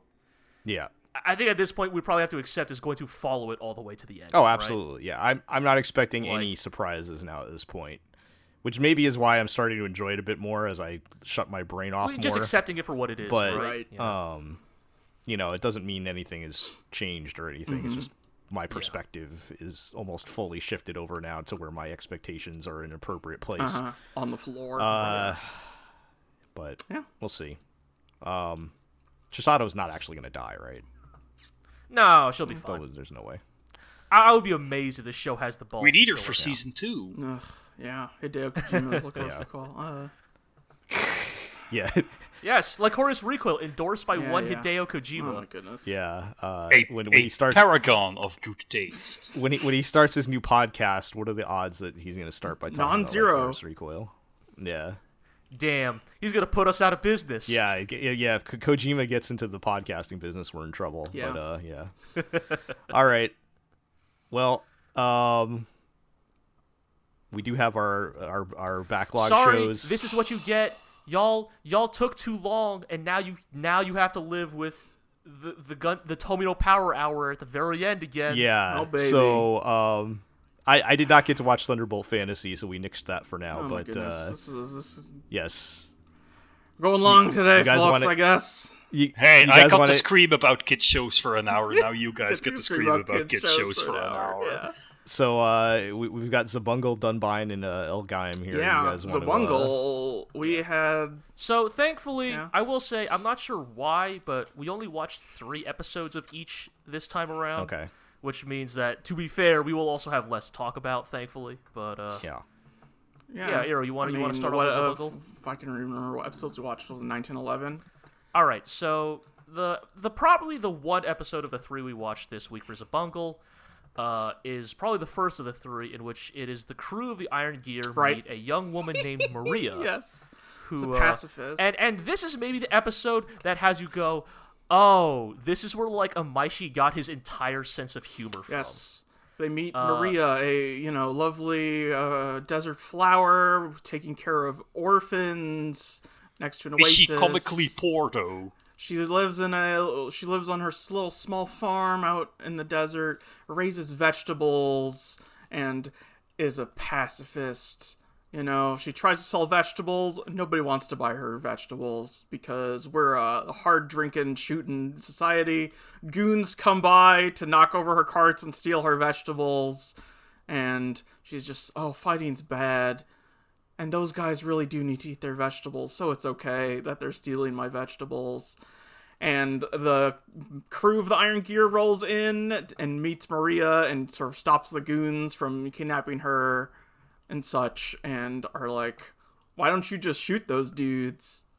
And Maria says, fighting bad, pacifism good. Please don't fight. And the best the best part about this is that the character who is primarily questioning Maria's like moral stance is Chill. It's who like five year old is- child or something. well, a five year old child and a member of the bandits. Uh, who, by the way, I would say at this point in the show has a kill count, an on screen kill count of four to seven. yeah. Okay. So the, the the child is And saying, Chill "Why don't you like- murder people?" Yeah. Yeah, and this child, this five year old child, is like, why don't you just kill people who like Right. And you? she's like, oh, you poor Like, child. You why don't don't you just shoot understand. them? And Chill's like, I'm going. I'm, I'm great. yeah, Chill's like, I'm great. None of my none of my enemies are alive. and Maria's like, no, Like, it's is, like- possible to live free from conflict. And Chill's like, no, it's not. Everyone's fighting over there. yeah, look at this horrible crap sack world we live in. So funny. And the thing that makes it funny is that Maria is played straight, but that makes her even funnier because of the world Zabungle mm-hmm. is, right?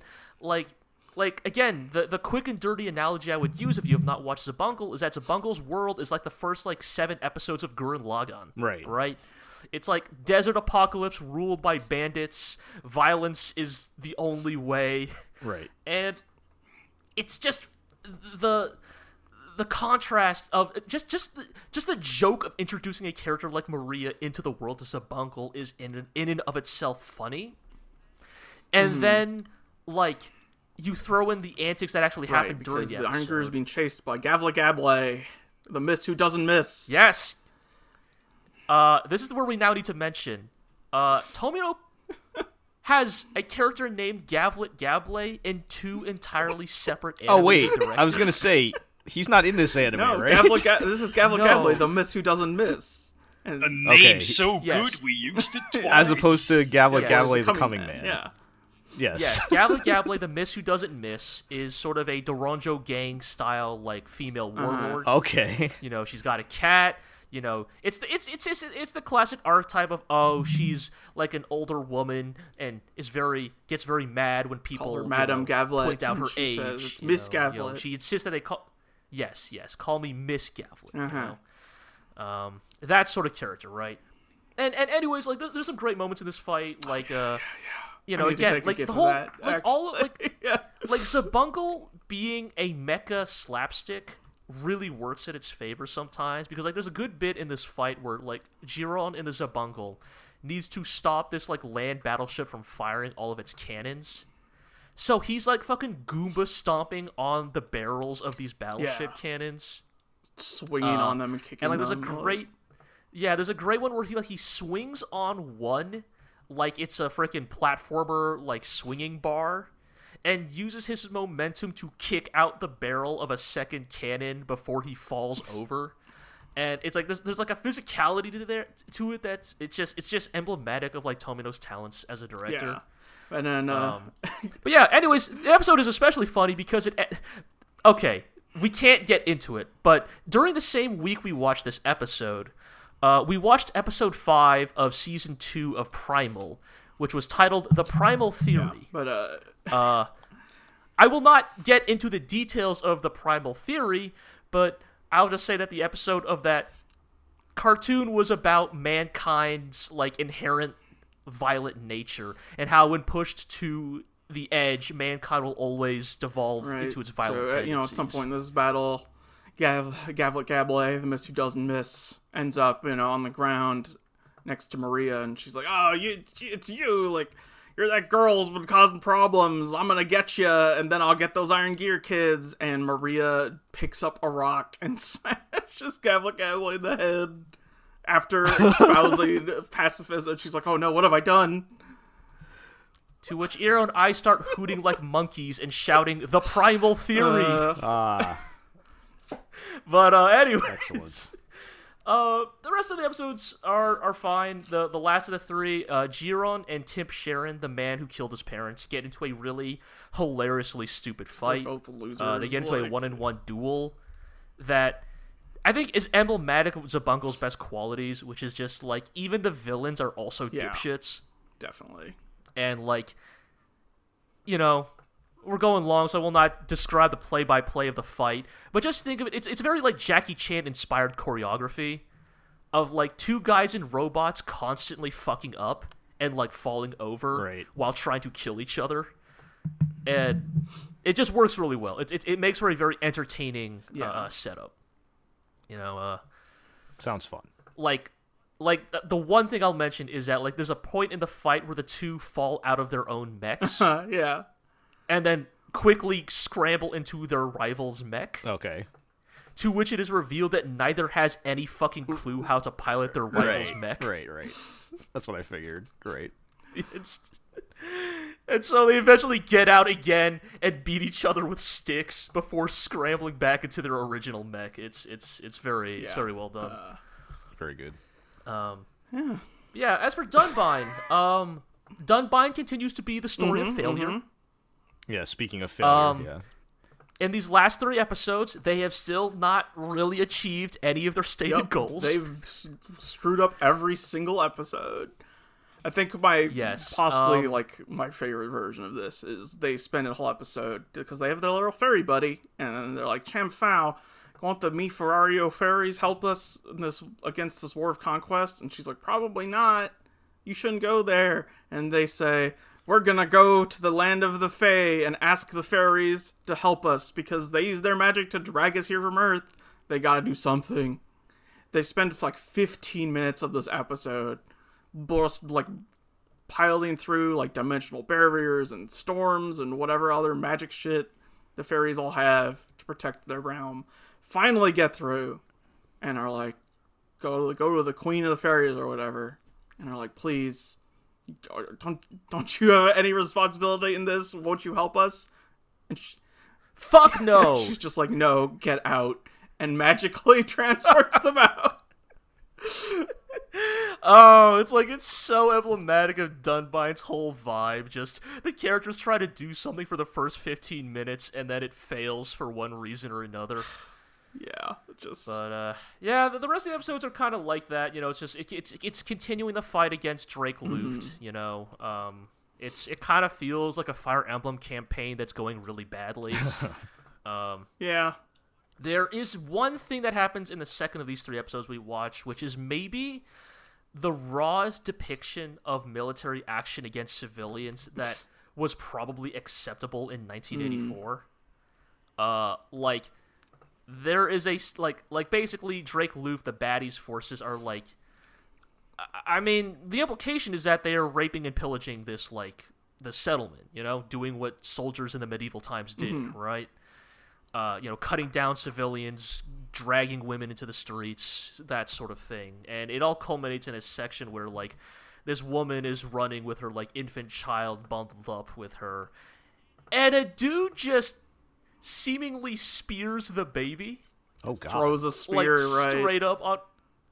Yeah, and it's only revealed at the last second that the spear just barely like missed the baby. in the Yeah, then he goes, Yeah, "Is on my Did the is my aim good?"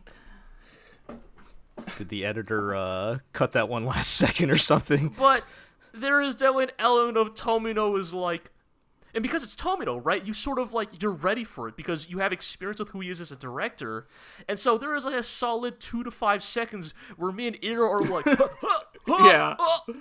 oh, did he? Oh. you know, Like, what? just No, like, stop. oh my god, did he just kill a baby on screen? Yeah.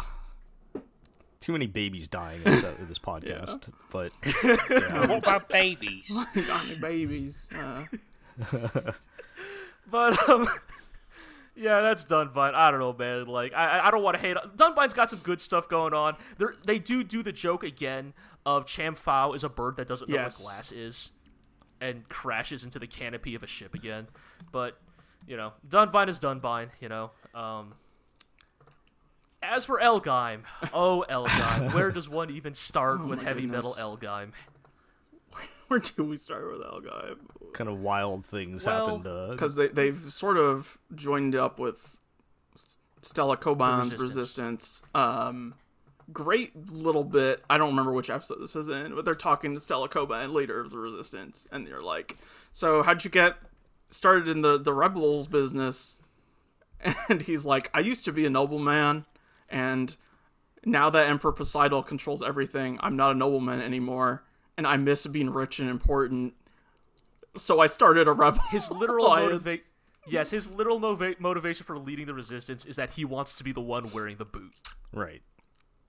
Interesting. um but uh yeah so i guess i don't know Right. gahal lessie the like um the the the the Lady, uh, yeah. the lady a military officer from the baddies you know it finally joins uh the Uh-huh. After being disgraced by uh you know her military it very much is a very like tomino like it's very much a it very much feels like for better or worse a classic Tomino woman moment sort of thing of like Gaw Ha Lessie is briefly embarrassed and thus decides to just defect from the military she has served for most of her life. She's like, man, It's those very guys, just like, ah, how dare you jerks. embarrass me? Those guys are such jerks. I'll completely But, turn um, coat. Uh, Yeah, but it is not the first, nor will it be the last time in Tomino's directing history in which a character uh, is slighted for a minor reason and decides to completely radically shift their worldview. Um, Gavlik Gablet still out coming after them every I week. this- Gablet, the coming man. yeah. yes, and Gavle Gable sort of reveals in these three episodes that he's actually pretty clever. for being the kind of foppish noble dipshit that he is. Like he sets up some legitimately good traps against Daba, and it's like it's actually kind of fun because on one hand you look at Gavle Gable and you're like, all right, what are you up to this time? Mm-hmm. But then a couple of times he actually gets one up on Daba Myroad in a way that makes you go, huh.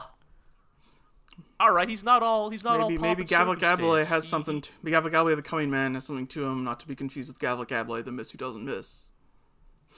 Yes. Um, other than that, I feel like the theme of these three episodes is just like now that Gaw Ha Lessie has joined the crew, they're very much leaning into the love triangle of both Lessie and Amu, the other uh, female character, are constantly uh, vying for Daba's attention, and they're sort of leaning into the slapstick element of like, I guess.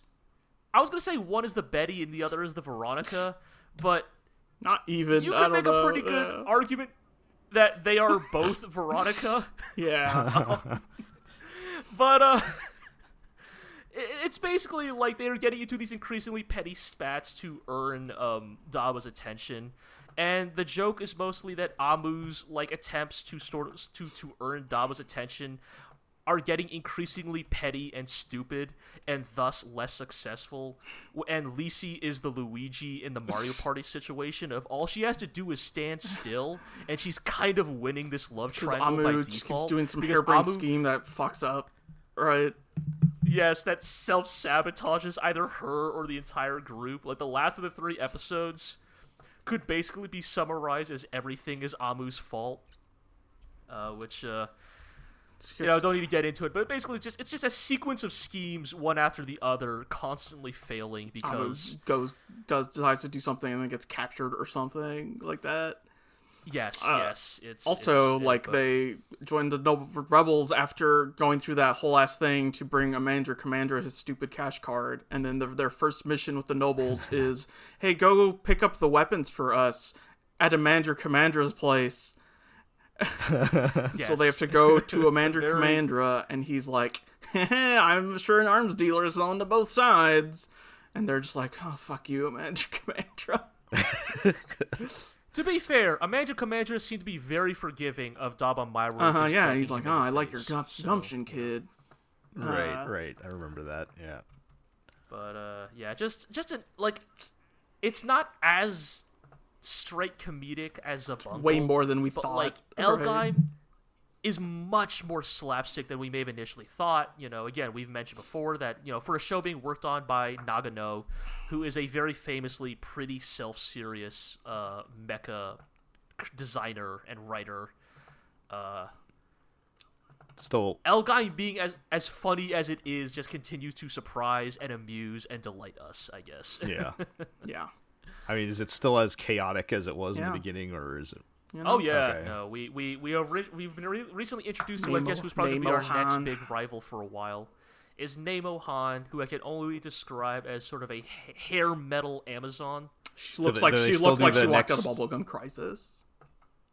Uh, oh, Yes. excellent. Uh, do they still do the uh, next yeah. episode? Uh, show the Yep. character and Yep. their name. It hasn't been everything? characters for a while, the but next- they've done areas and mechs. Okay. Yes, they they always find something to introduce for the next episode. Uh, Right. and uh, yeah, I don't know, just that show Mm-hmm. continues to be Even though immensely chaotic, but a very good Even though it's in the the second- process. Gabble Gabble. Yes. Now no, that no. you know. Gabble Gabble the 2nd Uh-huh. is, is is far far superior to. You might Gabble say Gabble Gabble Gabble missed so that Gabble Gabble could come. All right, we need to end this. Uh, Well, there's our podcast title. we need to end this episode on that note. Um, all right. Well, bit of a long one here, but uh, thank you all for, for listening at this point. Um, I'm glad we got it all in. Uh, and we can wrap up with our normal housekeeping. So you can uh, check us out at theglorioblog.com. Follow us on Twitter at theglorioblog. Subscribe to the podcast on iTunes, Google Play, Spotify, Amazon Music, Podbean, Stitcher. Yeah, leave us a five star or whatever rating the No, no, five stars use, uh, only. review. Maximum uh, maximum well- rating.